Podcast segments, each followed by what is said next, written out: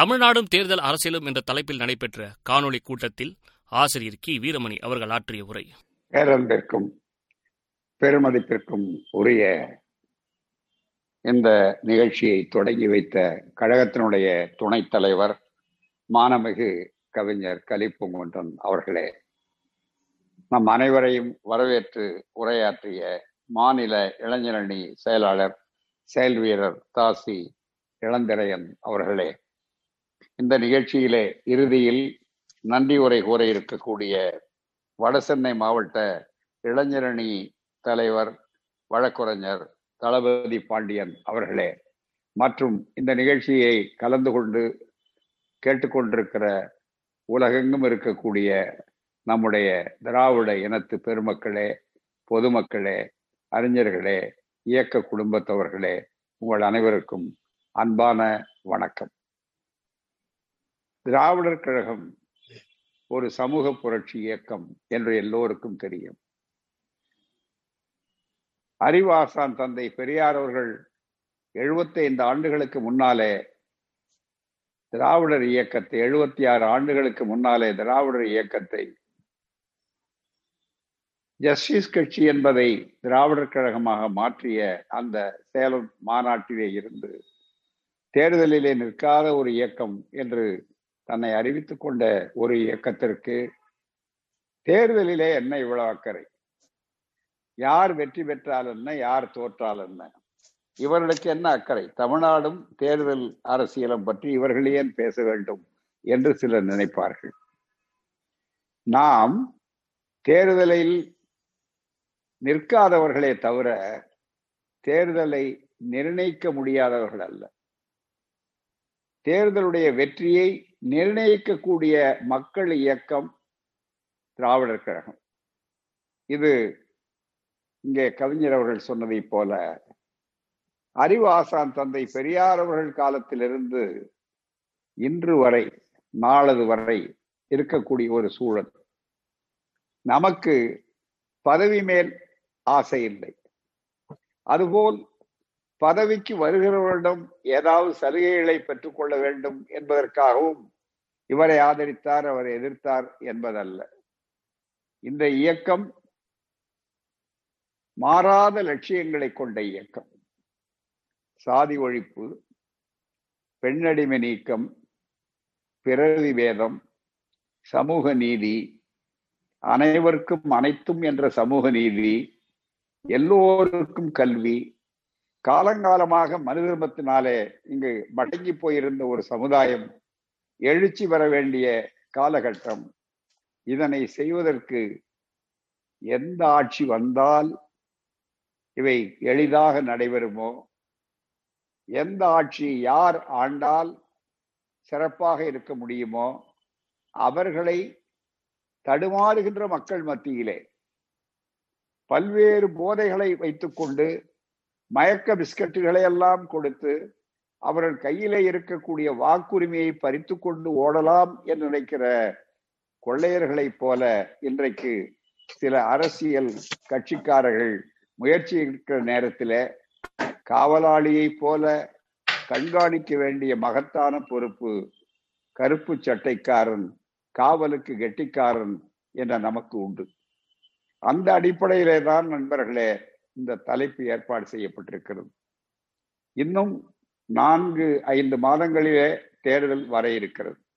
ஒருவேளை முன்னாலே கூட அறிவிக்கப்படலாம். எப்படி இருந்தாலும் இப்போது தேர்தல் களம் சூடு பிடித்து விட்டது. முக்கியமான தலைவர்கள் ஆளுங்கட்சி எதிர்கட்சி எல்லோருமே அவரவர்கள் பிரச்சாரத்தை தொடங்கிவிட்டார்கள். இந்த காலகட்டத்திலே ஊடகங்கள் அவரவர்களுடைய தங்களுடைய செல்வாக்கு உயர்த்தி கொள்வதற்காக எல்லாவற்றையும் உடவான செய்திகளை உந்தி தருவதைப் போல போட்டி போட்டு கொண்டு நடத்தி கொண்டிருக்கின்றன என்பது போல நமக்கு ஒன்றும் பரபரப்பு செய்தி முக்கியம் அல்ல நம்முடைய இனம் ஒடுக்கப்பட்ட சமுதாய மக்கள். காலங்காலமாக மனு தர்மத்தினாலே குல தர்மத்தினாலே ஜாதியினாலே கல்வி வாய்ப்புகள் மறுக்கப்பட்ட ஒரு சமுதாயம். சூத்திரனுக்கு எதை கொடுத்தாலும் கல்வியை கொடுக்காதே. மாட்டை தொடலாம் ஆட்டை தொடலாம் நாயை குளிப்பாட்டலாம் கொஞ்சலாம் பூனையை கொஞ்சலாம். ஆனால் என் சகோதரனாக இருக்கிற எனது சகோதரன் அவனை தாழ்த்தப்பட்டவனாக்கி தொடக்கூடாதவனாக்கி அவனை ஊருக்கு வெளியே நிறுத்தி உழைப்பெல்லாம் அவனுடைய உழைப்பு நிலமெல்லாம் அவனுடைய வேர்வை. அப்படிப்பட்ட இருந்தும் கூட அவன்தான் இந்த நாட்டில் உணவளிக்குவதற்கு அடித்தளமாக இருக்கக்கூடியவன். அவன் இந்த நாட்டில் கீழ் ஜாதி. கல்வி பெறக்கூடாத ஜாதி. உத்தியோகத்துக்கு வரக்கூடாத ஜாதி. இப்படியெல்லாம் ஒதுக்கி வைத்த மனு தர்மத்தை அதனுடைய மண்டையில் அடித்த இயக்கம் திராவிடர் இயக்கம். அந்த கொள்கை ஆள வேண்டும். அந்த கொள்கையின் மூலம்தான் இழந்து உரிமைகளை நாம் திரும்ப பெற முடியும். இதை உணர்வூட்ட வேண்டும். இடையில இந்த எண்ணங்கள் எல்லாம் வராமல் வேறு எதையதையோ சொல்லிக்கொண்டு பகட்டுகளை மற்றவர்களையெல்லாம் செய்து கொண்டு போகக்கூடிய அளவிற்கு இருக்கும். உண்மைகளை சொல்லுகிற இயக்கம் நம்முடைய இயக்கம். உண்மைகளை மக்கள் அறிந்து கொள்ள வேண்டும் என்கிற அந்த கருத்து உள்ள இயக்கம் தந்தை பெரியாருடைய இயக்கம். அவர் முதல் முதல் குடியரசு அலுவலகத்துக்கு அச்சிடக்கூடிய அச்சு அச்சகத்தைக்கு உண்மை விளக்கம் அச்சகம் என்று பெயர் வைத்தார்கள். அன்றைக்கு தொடங்கி இன்றைக்கும் ஐம்பது ஆண்டை தாண்டி நடந்திருக்கிற அவருடைய ஏடுகளிலே எப்படி விடுதலை குடியரசு அதே பகுத்தறிவு என்றெல்லாம் தலைப்புகள் இருக்கிறதோ புரட்சி ரிவோல்ட் என்பது போல இருக்கிறதோ மாடர்ன் ரேஷனஸ் என்று அது போல இப்போதும் உண்மை என்ற தலைப்பிலே தான் இருக்கிறது. ஏனென்றால் உண்மையை தவிர நாம் எதுவும் பேசவில்லை. அறிவாசான் தந்தை பெரியார் அவர்கள் தெளிவாக பொதுக்கூட்டங்களிலே ஒன்றை சொல்லுவார்கள். நான் பொய் பேச வேண்டிய அவசியமில்லை. உண்மைக்கு மாறான செய்திகளை நான் பேச வேண்டிய அவசியமில்லை. உண்மைகளை எடுத்து சொல்லுவதற்கே எனக்கு நேரம் இல்லையே நான் எப்படி பொய் பேச முடியும்? பொய் பேச வேண்டிய அவசியம் என்ன? எனக்கு என்ன தேவை? நான் யாரை புகழ வேண்டும்? யாரிடம் எதை எதிர்பார்க்கிறேன்? உச்சக்கட்டம் ஒரு மனிதன் எதிர்பார்ப்பது புகழ். அது எனக்கு வேண்டாத ஒன்று ஒதுக்கினார் தந்தை பெரியார். அதற்கு அடுத்தபடியாக பதவி அது எனக்கு தேவையில்லை. ஆனால் இந்த சமுதாயத்துக்கு தேவை. சமுதாயத்தினுடைய பாதுகாப்புக்கு தேவை. சமுதாயத்தினுடைய எழுச்சிக்கு தேவை. மறுக்கப்பட்ட மனித உரிமைகளை மீட்கப்பட வேண்டும் என்பதற்கு மிக முக்கியமாக தேவை. இதை எண்ணித்தான் தந்தை பெரியார் அவர்கள் ஒவ்வொரு தேர்தலிலும் மக்கள் யார் வெற்றி பெற வேண்டும் என்பதை அடையாளம் காட்டுவார்கள். அப்படி யார் வெற்றி பெற வேண்டும் என்று நினைப்பதை விட நம்முடைய நாட்டிலே ஆரிய மனு தர்மத்தினுடைய திருவிளையாடல்கள் பல அவதாரங்களாக வரக்கூடிய அளவிற்கு ஒப்பனைகள் மூலமாக வரக்கூடிய அளவிற்கு அமைந்து கொண்டிருக்கிற காரணத்தால் அந்த ஒப்பனைகளை கலைத்து உண்மைகளை சொல்ல வேண்டும் என்ற அவசியம் வருகிற காரணத்தால் தான் தந்தை பெரியார் அவர்கள் தேர்தல் நேரத்திலே அவர்கள் இன்னும் கடுமையாக பிரச்சாரம் செய்வார்கள். நாம் கூட்டணியிலே பங்கு வகிக்கக்கூடியவர்களா? பஞ்சாயத்து போர்லே கூட ஊராட்சி மன்றத்திலே கூட நாம் நிற்காதவர்கள். முழுக்க முழுக்க. அவானால் அது எப்படி அமைய வேண்டும்? எப்படி அமைந்தால் இந்த நாட்டு மக்களுடைய கல்விக்கு பாதுகாப்பு ஒடுக்கப்பட்ட சமுதாய மக்களுடைய பறிக்கப்பட்ட உரிமைகளை எப்படி மீட்டடிப்பது? எப்படி சமத்துவத்தை உருவாக்குவது? திராவிடம் என்றால் சமத்துவம். திராவிடம் என்றால் சம வாய்ப்பு திராவிடம் என்றால் அனைவருக்கும் அனைத்து. திராவிடம் என்றால் ஆண் பெண் பேதமற்ற ஒரு சூழல். திராவிடம் என்றால் பகுத்தறிவு சிந்தனையோடு அறிவியல் மனப்பான்மை. சகோதரத்துவம். யாதும் ஊரே யாவரும் கேளீர். இந்த யாவரும் கேளீர் என்ற தத்துவம் இருக்கிறதே அது வருணாசிரம தர்மத்துக்கு நேர் எதிரானது. மனு தர்மத்துக்கு. இப்போது தேர்தல் களத்தை பார்த்தீர்களே ஆனால் இதுதான் போராட்டம். எனவேதான் திராவிடர் கழகத்திற்கு அக்கறை. தேர்தல் களத்திலே மிக தெளிவாக சாதி. வெளிப்போக்கிலே சொல்லும் போது ஆக நாங்கள் ஜாதி வேற்றுமை பார்ப்பதில்லை என்று காவிகள் கூட இன்றைக்கு சொல்கிறார். சாதி வேற்றுமை. வி ஆர் நாட் டிஸ்கிரிமினேட்டிங் வேதத்தை சொல்லுவது என்பது வேறு. ஆனால் ஏன் சாதி இருக்க வேண்டும்? சாதி இருக்கிற வரையில் வேதம் இல்லாமல் இருக்குமா? தாராளமாக கிருமி இருக்கிற வரையில நோய் இல்லாமல் இருக்க முடியுமா? நோய் பரவாமல் இருக்க முடியுமா? இதுதான் மிக முக்கியமானது. ஆகவே அந்த அடிப்படையிலே தான் நமக்கு அக்கறை. திராவிடர் கழகத்துக்கு ஏன் அக்கறை? திராவிடர் கழகத்துக்கு ஏன் தேர்தலில் நிற்கிறவர்களுடைய அதிக கவலை நமக்கு? யார் வெற்றி பெற வேண்டும் என்ப கவலை ஒரு பக்கம் இருந்தாலும் யார் வெற்றி பெற்று விடக் கூடாது என்று சொன்னோம். கடந்த பதினாலிலேயே இந்திய நாட்டிற்கு நாம் அறிவித்தோம். மறுபடியும் பாஜக காவி டெல்லியிலே வந்து அமர்ந்தால் வித்தைகள் காட்டி அமர்ந்தால் அதற்கு நீங்கள் ஏமாந்தால் நிச்சயமாக கடும் விலையை நீங்கள் கொடுக்க வேண்டி இருக்கும் என்று சொன்னோம். ஆனால் என்ன நடந்தது அன்றைக்கு? சில பல வாக்குறுதிகள். பதினெட்டு வயது உள்ள இளைஞர்கள் அவர்களுக்கு பாவம் ஏதோ இவர் வந்தால் மோடி வந்தால் குஜராத் மாடல் என்றெல்லாம் சொல்லி சப்கோசாத் என்றெல்லாம் ஏதேதோ வாக்கிய சொல்லி சப்கோ விகாஸ் என்று சொல்லி வேகமாக சொல்லி டெவலப்மெண்ட் டெவலப்மெண்ட் என்றெல்லாம் சொல்லி மிகப்பெரிய அளவிற்கு வளர்ச்சி என்று சொன்னார்களே வளர்ச்சியா ஏற்பட்டிருக்கிறது? தளர்ச்சி தான் ஏற்பட்டிருக்கிறது.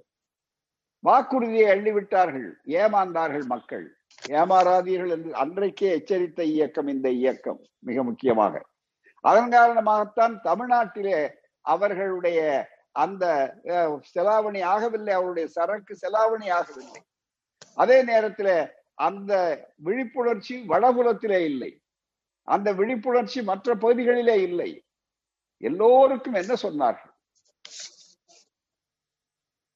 ஒவ்வொரு ஆண்டும் ரெண்டு கோடி பேருக்கு வேலையை கொடுப்போம். அவ்வளவுதான். அப்போ அஞ்சு வருஷம் பத்து கோடி பேருக்கு வேலை வந்திருக்கும். அது மட்டும் இல்ல பதினஞ்சு லட்சம் ரூபா மிக முக்கியம்.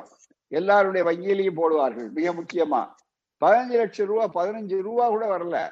ஆனா இன்னைக்கு யாருக்கும் அது நினைவுல வரல. அதை பற்றி கவலை இல்லை. வித்தைகள் வித்தைகள் மிகப்பெரிய அளவிற்கு.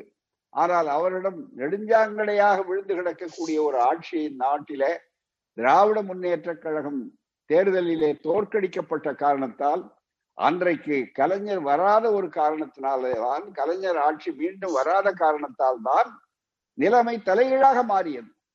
அருமை நண்பர்களே தந்தை பெரியார் என்ற நம்முடைய அறிவாசாருடைய தொலைநோக்கு இருக்கிறத அவர்கள் கவிஞர்கள் சொல்லும் போது எனக்கு தொலைநோக்கு இருக்கிறது என்பது எனக்கு தொலைநோக்கு கிடையாது எனக்கு பெரியார் நோக்கு அதிலே தொலைநோக்கு அடங்கி இருக்கலாம். ஆனால் நம்மை எதிர்கொண்டிருப்பது தொல்லை நோக்கு. அந்த தொல்லை நோக்கை தோற்கடிக்க வேண்டும் விரட்ட வேண்டும்.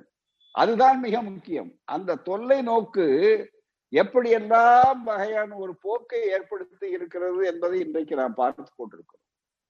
எனவே தான் பொய்யான வாக்குறுதியை கொடுத்தார்கள் மறுபடியும் சொன்னார்கள் மிகப்பெரிய அளவிற்கு வடபுலத்திலே ஆனால் தமிழ்நாட்டிலே ரெண்டாயிரத்தி பத்தொன்பதுல என்ன நடந்தது? நாடாளுமன்றத்தில் என்ன நடந்தது? மிகப்பெரிய அளவிற்கு வெற்றிடம். கலைஞர் இல்லை. ஆஹா நாங்கள் வெற்றி பெற்று விடுவோம். சாதாரணமாக ஏதோ தளபதி ஸ்டாலின் இருக்கிறார். இவர் ஒன்றும் பெரிய அளவு சாதித்து விட முடியாது என்றெல்லாம் தப்பு கணக்கு போட்டார்கள். ஆனால் அதற்கு முன்னாலே கொள்கை ரீதியான உருவான கூட்டணி. கொள்கை ரீதியான உருவான கூட்டணி. ஒவ்வொரு போராட்டத்திலே முகிழ்த்து கிளம்பிய அந்த கூட்டணி. அது வெறும் தேர்தலுக்காக அல்ல. இன்றைக்கு சிலர் வருகிறேன் வரவில்லை காணாமல் போகிறேன். திரும்ப வரவில்லை என்றெல்லாம் சொல்லுவது இருக்கிறத. அரசியலுக்கு வரவில்லை. மாறாக தேர்தலுக்கு வருகிறார்கள். இதே தேர்தலை கண்டு பயப்படுகிறார்கள். ஆனால் நாம் தேர்தல் அரசியல் அத்தனையும் தாண்டி மிகப்பெரிய அளவுக்கு ஒரு சமுதாய ஒரு இனத்தின் பாதுகாப்பு பெரும்பான்மையான மக்களுடைய ஒடுக்கப்பட்ட உரிமைகளை எல்லாம் எப்படி பாதுகாத்து அதை நிலைநாட்டுவது என்பதற்கான அந்த வாய்ப்புகள். எனவே அந்த அடிப்படையிலே பார்க்கிற நேரத்திலே இன்றைக்கு மிக முக்கியமான ஒரு கட்டத்திலே திராவிடர் கழகம் தன்னுடைய பங்கு அளித்தது.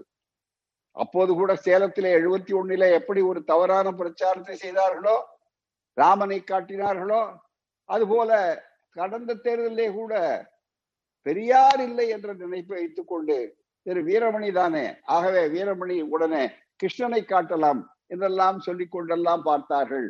ஆனால் திராவிடர் கழகம் வலுவாக நின்று பின்னணியில நின்று மிகப்பெரிய அளவிற்கு வெறும் தெளிவாக சொன்னார் தளபதி ஸ்டாலின். எங்களுக்கு பெரியார் திடல் தான் கலங்கரை விளக்கம் கலங்கரை வெளிச்சம். நாங்கள் அதிலே இருந்து வெளியே வர வேண்டிய அவசியம் கிடையாது மிகப்பெரிய அளவிற்கு. ஆகவே நான் அது எப்படி போகிறதோ அந்த வழி என்று சொன்னார்கள். அந்த வழி சரியான வழி நேரிய வழி அது வெற்றியை தரக்கூடிய வழி என்பதை நாம் நாடாளுமன்ற தேர்தலிலே நிச்சயமாக காட்டியிருக்கிறோம். இந்தியாவே அப்போது கலகலத்து போய் பார்த்தது.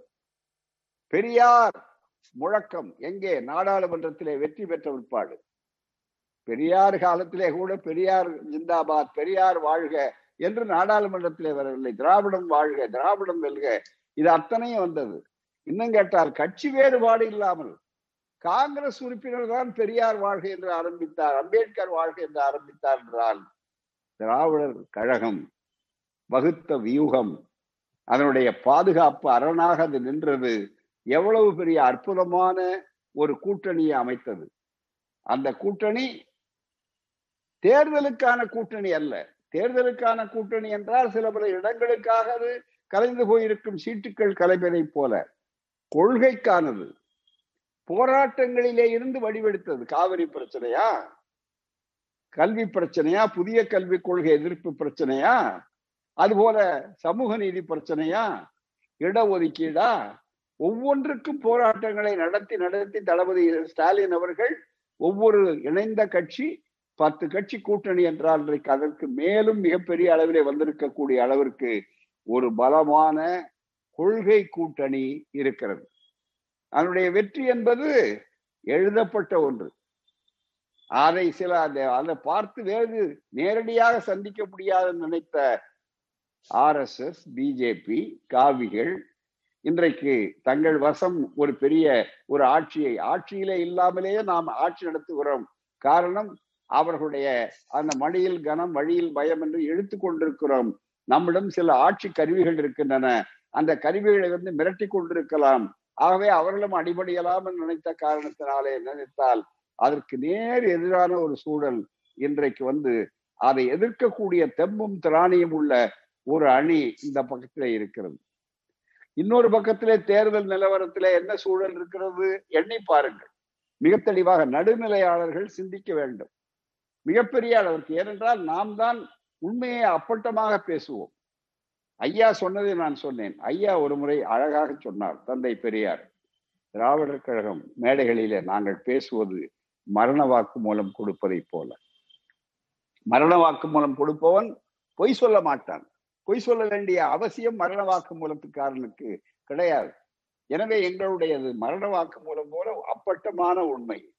உண்மையை தவிர வேறு கலப்பில்லாத பொய்க்கு கலப்பில்லாத சுத்தமான உண்மை. அந்த அடிப்படையிலே பார்க்கும்போது கொள்கை அடிப்படையிலே வந்த கூட்டணி பலமாக இருக்கிறது. மிகப்பெரிய அளவிற்கு திராவிடம் வெல்லும் என்பதற்கு முதல் கட்டம் அதுதான். இந்த கூட்டணியினுடைய தலைவராக இருக்கிற திராவிட முன்னேற்ற கழகத்தினுடைய ஒப்பற்ற தலைவராக இன்றைக்கு செயல் வீரராக உழைப்பின் உருவமாக இருக்கிற சகோதரர் தளபதி ஸ்டாலின் அவர்கள் இன்றைய எதிர்கட்சி தலைவர் நாளைக்கு ஆளுங்கட்சியினுடைய முதல்வர் தலைவர் என்று சொல்லக்கூடிய அளவிற்கு அந்த உரிமை கோரக்கூடிய அளவிற்கு அவருடைய உழைப்பும் ஆற்றலும் திட்டங்களும் மக்களை ஈர்த்திருக்கொண்டிருக்கிறான் அதே நேரத்தில் மற்றவர்களுடைய நிலை என்ன? தயவு செய்து நினைத்து பாருங்கள் எதிரே இருக்கக்கூடிய நிலை என்ன?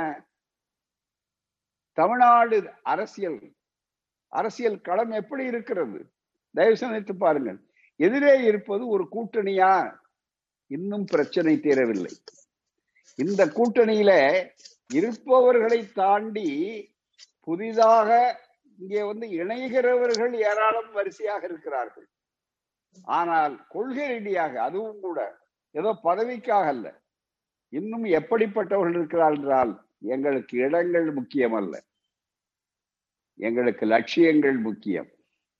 அந்த லட்சியத்தை கோர்ப்பதற்கு இவர்களை போன்ற திராவிடர் கழகம் போன்ற அமைப்புகள் இருக்கின்றன என்று கூட்டணியில இடம்பெற்ற தோழர்கள் தலைவர்கள் பிரகடனப்படுத்தக்கூடிய அளவிற்கு இருக்கிறார்கள். முதல்வர் யார் என்று முதல்வர் கேட்பதற்கு முன்னாலே திராவிட முன்னேற்ற கழகம் அப்படி எதுவும் கூட்டி தீர்மானம் போடுவதற்கு முன்னாலேயே மிக தெளிவாக கூட்டணியிலே இருக்கிற பிரதான கட்சிகள் அத்தனையும் முதல்வர் தளபதி ஸ்டாலின் தான் என்று அவர்களே சொல்லுகிறார்கள்.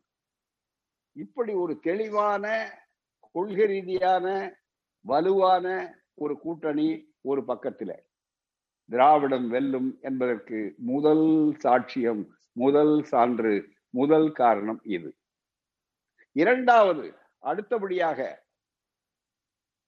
எதிரியினுடைய நிலைமை என்ன? எதிர்க்கிறவர்களுடைய நிலைமை எதிரி என்ற வார்த்தையை நான் தவறாக பயன்படுத்தவில்லை.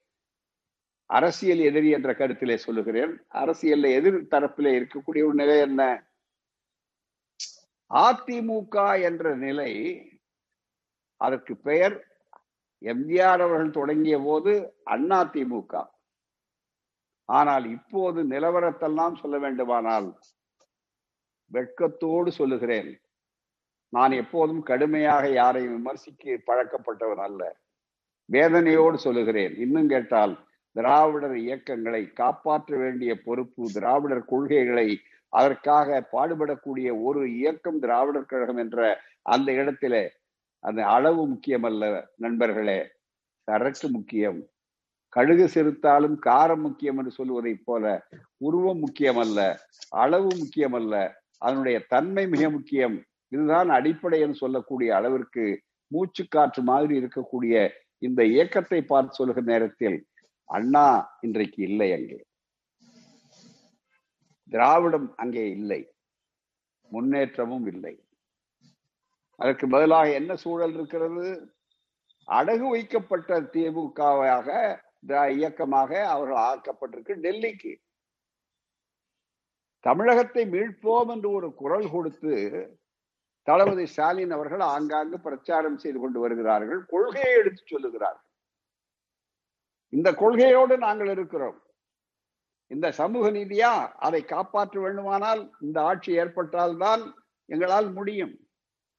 காலங்காலமாக இந்த நாட்டில் காமராஜர் காங்கிரஸ் இயக்கத்தில் இருந்த பச்சை தமிழர் காமராஜர் கேட்டார் எத்தனை ஆண்டு காலம் வகுப்புரிமைக்கு போராடி மருத்துவர்களாக ஏன் எங்கள் தோழர்கள் வரக்கூடாதா? எங்கள் ஒடுக்கப்பட்ட சமுதாய மக்கள் வரக்கூடாதா? தாழ்த்தப்பட்டவன் ஊசி போட்டால் எவன் செத்து போய் விடுவான்? கேட்டார். என்ன உன் தகுதி திறமை என்று காமராஜர் கேட்டார். காங்கிரஸ்ல இருந்த காமராஜர் கேட்டார். ஆனால் இந்த கஷ்டப்பட்டு கலைஞர் காலத்தில் எங்குமே இல்லாத அளவிற்கு மிகப்பெரிய அளவிற்கு ஒரு வாய்ப்பை உருவாக்கி இருக்கக்கூடிய ஒரு அற்புதமான ஒரு சூழலை உருவாக்கி இருக்கக்கூடிய ஒரு நிறைய அரசு வைத்திய கல்லூரிகள் மருத்துவ கல்லூரிகள் என்று சொல்லக்கூடிய அளவிற்கு வந்திருக்கிறத. அந்த இடங்களை எல்லாம் இன்றைக்கு பறிபோய்விட்டது. நீட் தேர்வு என்றது மூலமாக. நம்முடைய பிள்ளைகளுடைய வாழ்வாதாரம் கிராம பிள்ளைகளுடைய வாழ்வாதாரம் ஒரு பக்கத்தில் கார்ப்பரேட் கொள்ளை இன்னொரு பக்கத்தில் உயர் ஜாதிக்காரர்களுடைய பகர் கொள்ளை இதை எதிர்ப்பது எந்த இயக்கம்? எந்த அணி? நன்றாக நினைத்து பார்க்க வேண்டும். இது மற்றவர்கள் எதிர்க்கவில்லை. வேஷம் போடுகிறார்கள். தமிழ்நாட்டிலே அதை சொல்லாவிட்டால் வழி வழியில்லை என்பதற்காக ஒப்பனை மூலமாக ஒப்பனைக்கும் உண்மைக்கும் இருக்கிற வேறுபாடு அதுதான். நாங்களும் எதிர்க்கிறோம். ஆனால் அதே நேரத்துல நாங்கள் அதற்காக இதையும் செய்கிறோம் என்றெல்லாம் அவர் சொல்லக்கூடும். ஏழு புள்ளி ஐந்து சதவீதத்தை நாங்கள் அரசு பள்ளிகளுக்கு மட்டும் கொடுத்திருக்கிறோம் என்பதை பெரிய சாதனையாக நீங்கள் சொல்ல வேண்டுமானால் அதனுடைய இன்னொரு பக்கத்தை பார்த்தீர்களா நூறு சதவீதம் நம்மிடமிருந்து எடுக்கப்பட்டிருக்கிறது. அதுல ஏழு சதவீதத்தை பெறுவதற்கு இத்தனை பாடுபட்டிருக்கிறீர்கள். நாங்களும் ஒத்துழைத்திருக்கிறோம். கையெழுத்து போடும் மொழியாக கவர்னர் வைத்திருப்பதற்காக. என்ன நியாயம்? ஏன் இந்த ஒரு அது என்ன அவ்வளவு பெரிய சட்டம்? மருத்துவத்துறை நம்முடைய துறை அல்லவா? இந்த பிள்ளைகள் படிக்க முடிகிறதா? ஏழை எளிய பிள்ளைகள் எத்தனை லட்சம் செய்ய முடியும்? எத்தனை அனிதாக்கள் எத்தனை சுபி சுபஸ்ரீகள் எத்தனை பிள்ளைகள் பலியாகி இருக்கிறார் இதுவரையில. மிகப்பெரிய அளவிற்கு இந்த நீட் தேர்வு என்பதை வலிமையாக எதிர்த்த நேரத்தில் அதை கடுமையாக எதிர்த்து கொள்ளக்கூடிய சக்தி இந்த ஆட்சிக்கு இருந்திருக்கிறதா இன்னொரு அணிக்கு? கிராமத்திலே பதில் வேடிக்கையாக ஒரு பழமொழி சொல்லுவார்கள். எங்க வீட்டுக்காரரும் கச்சேரிக்கு போனார்கள் அது மாதிரி நாங்களே எதை எதிர்த்தோம்னு சொல்றதுக்காக நீங்கள் சொல்லிக் கொண்டிருக்கிறீர்களே தவிர உங்களுக்கு வாய்ப்பு இருந்த போதெல்லாம் அதை செய்தீர்களா? இன்னும் கேட்டால் நீங்கள் யாரை சொல்லுகிறீர்களோ அந்த அம்மா ஆட்சி அம்மா ஆட்சி அந்த அம்மையா இருக்கிற போது ஒரு ஆண்டாவது அது அவர்களுடைய ஆட்சி காலத்தில் நிறுத்தி இருந்தாரே முதல்ல. அப்போது நிறுத்த முடிந்தவர்கள் ஏன் உங்களால் நிறுத்த முடியவில்லை? அதே ஆட்சி தானே தொடர்கிறது. அந்த உண்மையை கூட நீங்கள் சொல்லவில்லை மறைத்து விட்டீர்கள். நீதிமன்றத்திலே தான் வரக்கூடிய அளவிற்கு. ஒவ்வொரு முறையும் சமூக நீதிக்கு இந்த ஆபத்து ஏற்படும் போது அதை திராவிடர் கழகம் துவங்கும்.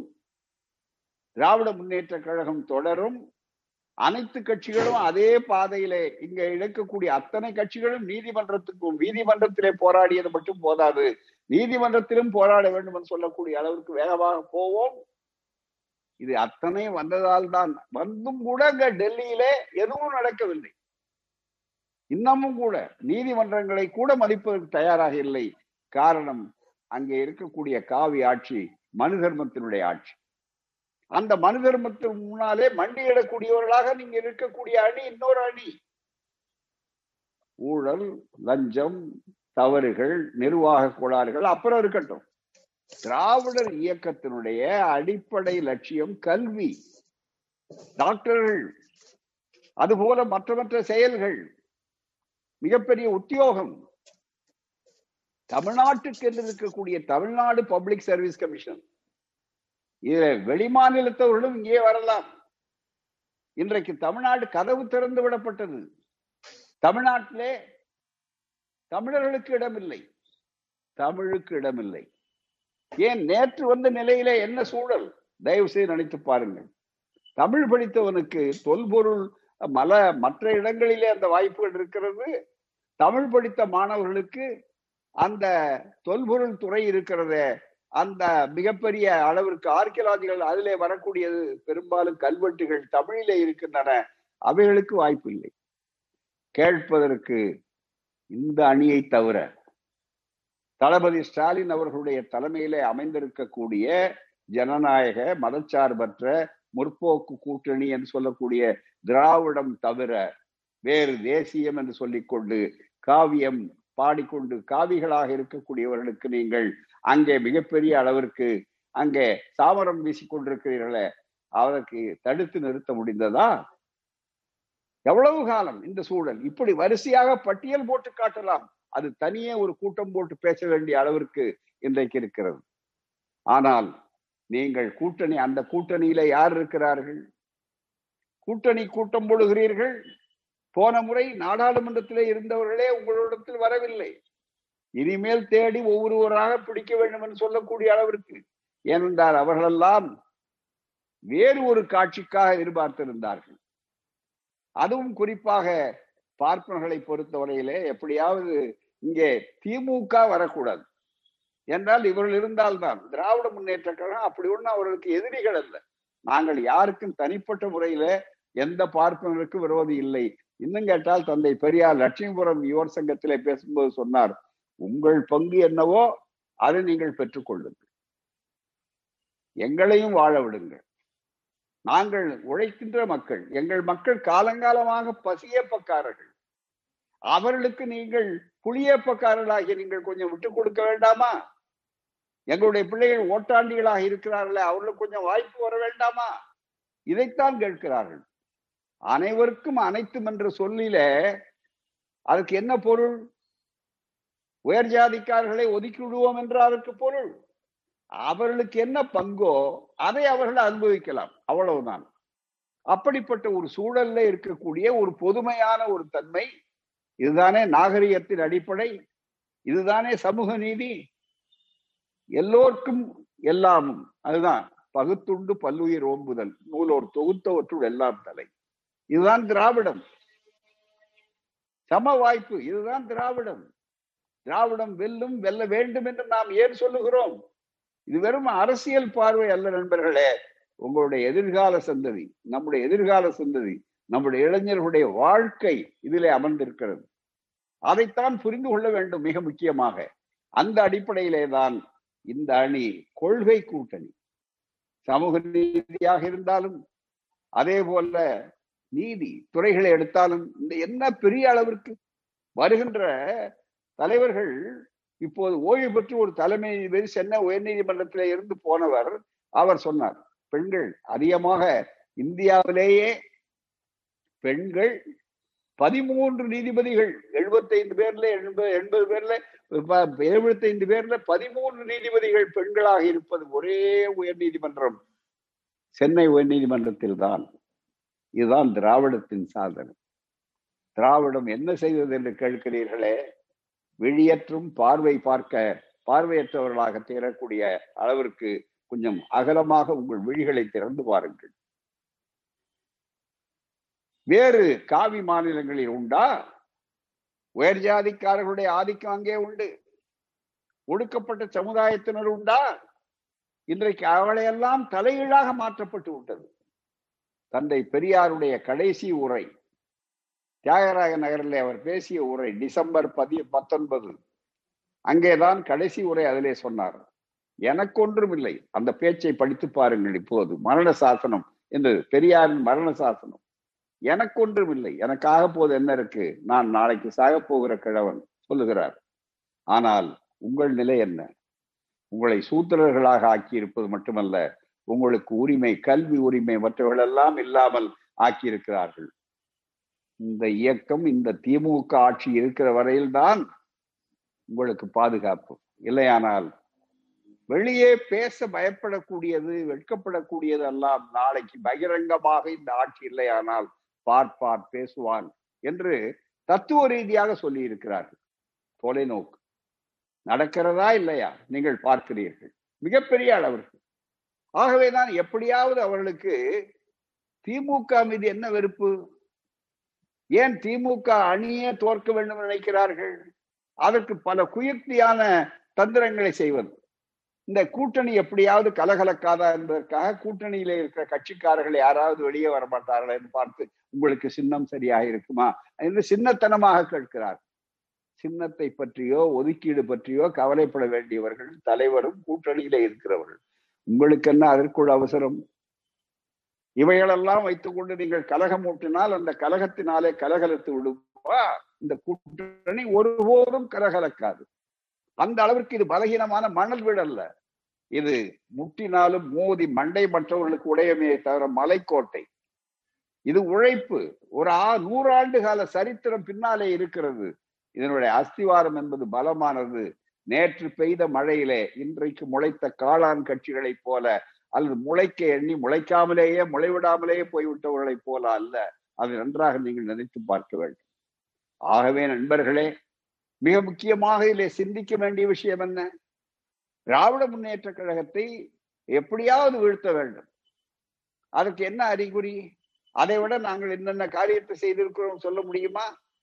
நீதிமன்றங்கள் மற்ற செய்திகளை விடுவோம். ஊழல் பட்டியல் எடுத்தால் அது தனி பட்டியலே போட வேண்டும். பாஜக கூட்டணி அந்த கூட்டணியில் யார் இருக்கிறார்கள் இப்போது? அந்த கூட்டணி இந்த கூட்டணி கொள்கை ரீதியாக இருக்கிறது. பத்து பேர் இருக்கக்கூடிய அமைப்புல இன்னும் பல பேர் சேரக்கூடிய அமைப்பு இருக்கிறது. எங்களுக்கு இடங்கள் முக்கியமல்ல லட்சியங்கள் முக்கியம் என்று சொல்லக்கூடியவர்கள் இங்கே இருக்கிறார்கள். ஒன்றுபட்ட உருவம்.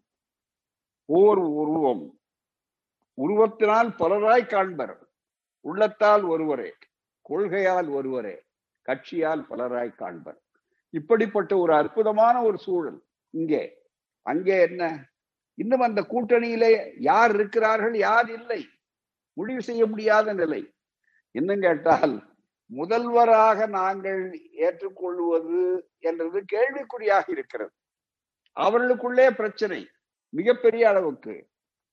நாங்கள் நாங்கள் தான் முடிவு செய்வோம். யார்? வடக்கே. என்ன தைரியம்? உங்கள் அம்மா இருந்திருந்தால் இந்த பிரச்சனையோடு பேச முடியுமா? லேடியா மோடியா என்றவர்கள் கேட்டாரா? இல்லையா? அது கூட உங்களுக்கு மறந்து விட்டதா? தயவு செய்து நினைத்து பாரு இப்போது என்ன செய்கிறீர்கள்? நெடுஞ்சாங்கடையாக விழுந்து நீங்கள் தான் முடிவு செய்ய வேண்டும் என்று சொன்ன உடனே அவர் சொல்லுகிறார்கள் நீங்கள் முடிவு செய்தால் போதாது நாங்கள் முடிவு செய்ய வேண்டும். எப்போது அவர்கள் முடிவு செய்ய உரிமை அவர்களுக்கு வரும்? அவர்கள் பெரும்பான்மையாக இருந்து அவர்கள் தலைமை வைக்கக்கூடிய ஒன்றுக்கு அவர்களாக பார்த்து உங்களுக்கு இடங்கள் கொடுக்கக்கூடிய இடத்திற்கு அவர்கள் இருந்தால் அதை சொல்லுவதில் தர்க்க ரீதியாக லாஜிக்கலாக ஒரு காரணம் உண்டு. ஆனால் அப்படி உண்டா? அதை திருப்பி அழுத்தம் திருத்தமாக கேட்கக்கூடிய துணிவு இல்லையே உங்களுக்கு? இப்போதுதானே கொஞ்சம் வேகமாக கட்சியை பிரிக்கலாம். அதுதானே நேற்று வரையில அவருடைய திட்டம். வெளிப்படையாகவே ஊடகங்கள் மூலமாக வெளியே வந்து விட்டதே. முதலில் அவர்களால் திராவிட முன்னேற்ற கழகத்துக்கு தொந்தரவு கொடுக்கலாம் அவ்வளவுதான். தொல்லை கொடுக்க வேண்டும் அதை எழுதியிருக்கிறார். தொல்லை கொடுக்க வேண்டும். அந்த தொல்லை கொடுப்பதற்காக மற்ற அளவிற்கு வெற்றி பெறுவது தோல்வி கொடுக்க தோல்வியை அடைய முடியும் என்று அவர்கள் நம்ப முடியவில்லை. அதற்காக என்ன முதலிலே இவர்களை காலி செய்ய வேண்டும். அதற்காக நாம் புதிதாக சில பேரை தயாரிக்க வேண்டும். அதுல சினிமா கவர்ச்சி என்பது தமிழ்நாட்டிலே இருக்கிற போதைகளிலேயே தலையாய போதை அந்த போதை. ஆனால் மக்களுக்கு தெளிவாக தெரியும் சினிமா பார்ப்பது வேறு அதே நேரத்தில் சினிமா தான் வாழ்க்கை அல்ல என்பதையும் அவர்கள் புரிந்து கொண்டிருக்கிறார்கள் ஒவ்வொரு முறையும். எனவேதான் ஒப்பனை வேறு உண்மை வேறு என்பதை போல அப்படி நிலை வந்தவுடனே அவர்கள் சொல்லுகிறார்கள் இல்லை நாங்கள் தயாரித்திருக்கிறோம். நாங்கள் தான் அறிவிப்போம். இப்ப நெருக்கி வந்த பிற்பாடு யாரை நம்பினார்களோ அவர்கள் கைவிட்டார்கள். அதை பற்றி அடுத்து வருகிறேன்.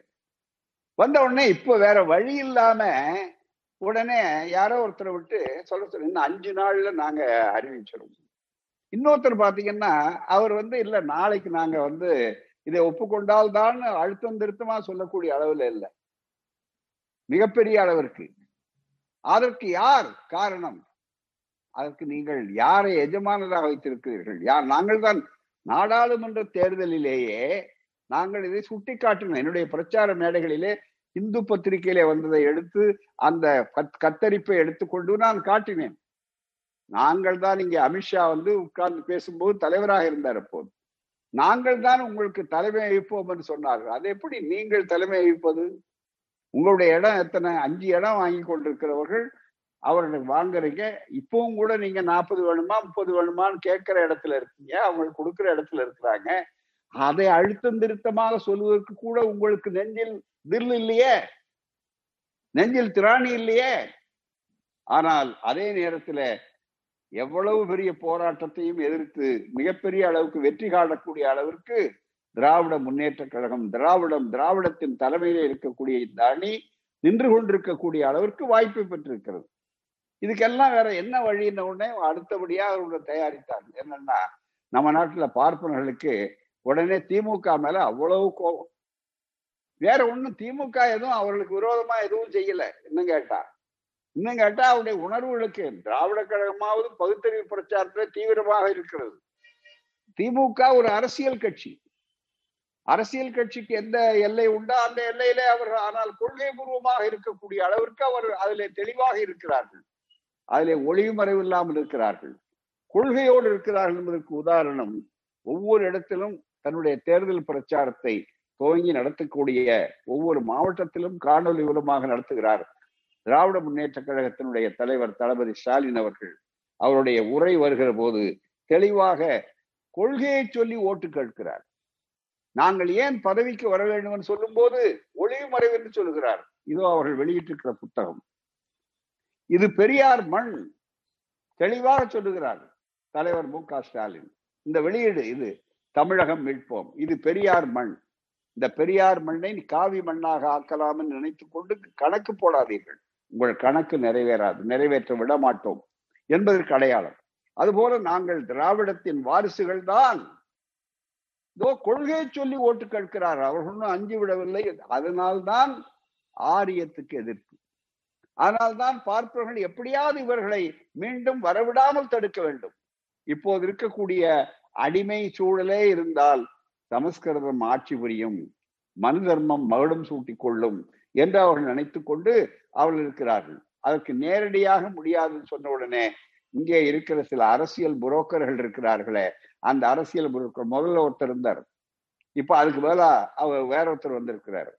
வந்த உடனே அவரை பார்த்த உடனே ஆகா நான் எல்லாவற்றையும் செய்வேன். அவர் சம்மன் இல்லாமல் எல்லா இடங்களிலும் ஆஜராகக்கூடியவர் அப்பேற்பட்டவர் வேகமாக வந்து உடனே நாங்கள் எது செய்வோம்? அதை செய்வோம். உடனே அவர் வந்து விட்டார். இவர் வந்து விட்டார். அப்படின்னு பாட்டு உடனே யாரை பிடித்தார்கள்? ஒரு நல்ல நடிகர். நடிப்பு துறையிலே அவருக்கு என்று ஒரு தனி இடம் இருக்கிறது. நான் அதில் நாம் யாரும் அதை குறைத்து மதிப்பிடவில்லை. நமக்கு எந்த விதமான மாறுபாடு இல்லை. சிறந்த நடிகர்கள் கலைத்துறையில அவர்கள் பணியாற்றக்கூடியவர்கள். அவர்களுடைய நடிப்பு ஆற்றல் அதை பார்த்து நாம் மிகப்பெரிய அளவிற்கு இருக்க முடியும். ஆனால் அதை அவர்களே அதனாலேயே எல்லாவற்றுக்கும் தகுதியானவர்கள் என்ற முடிவுக்கு எந்த பகுத்தறிவாதியும் வர முடியாது. சாதாரண அறிவுபடுத்த மனிதன் கூட அதை ஏற்றுக்கொள்ள முடியாது.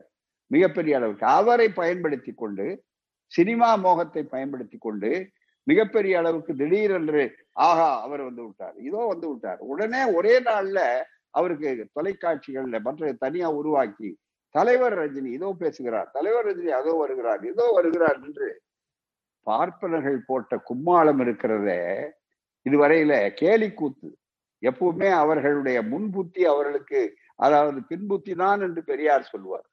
அதுக்கு அடையாளம் பாருங்க இப்ப என்ன அளவுக்கு இருக்குன்னா தினமலர்னு ஒரு ஏடு அந்த ஏட்டில் எழுதுகிறார்கள் மிகப்பெரிய அளவிற்கு. எவ்வளவு தூரம்? அதை பற்றி வெட்கமே இல்லை. இது பாருங்க. தினமலர் தலைமை நீதிபதி முதல் ஐஏஎஸ் வரை சக்கர வியூகம். சக்கர வியூகம்.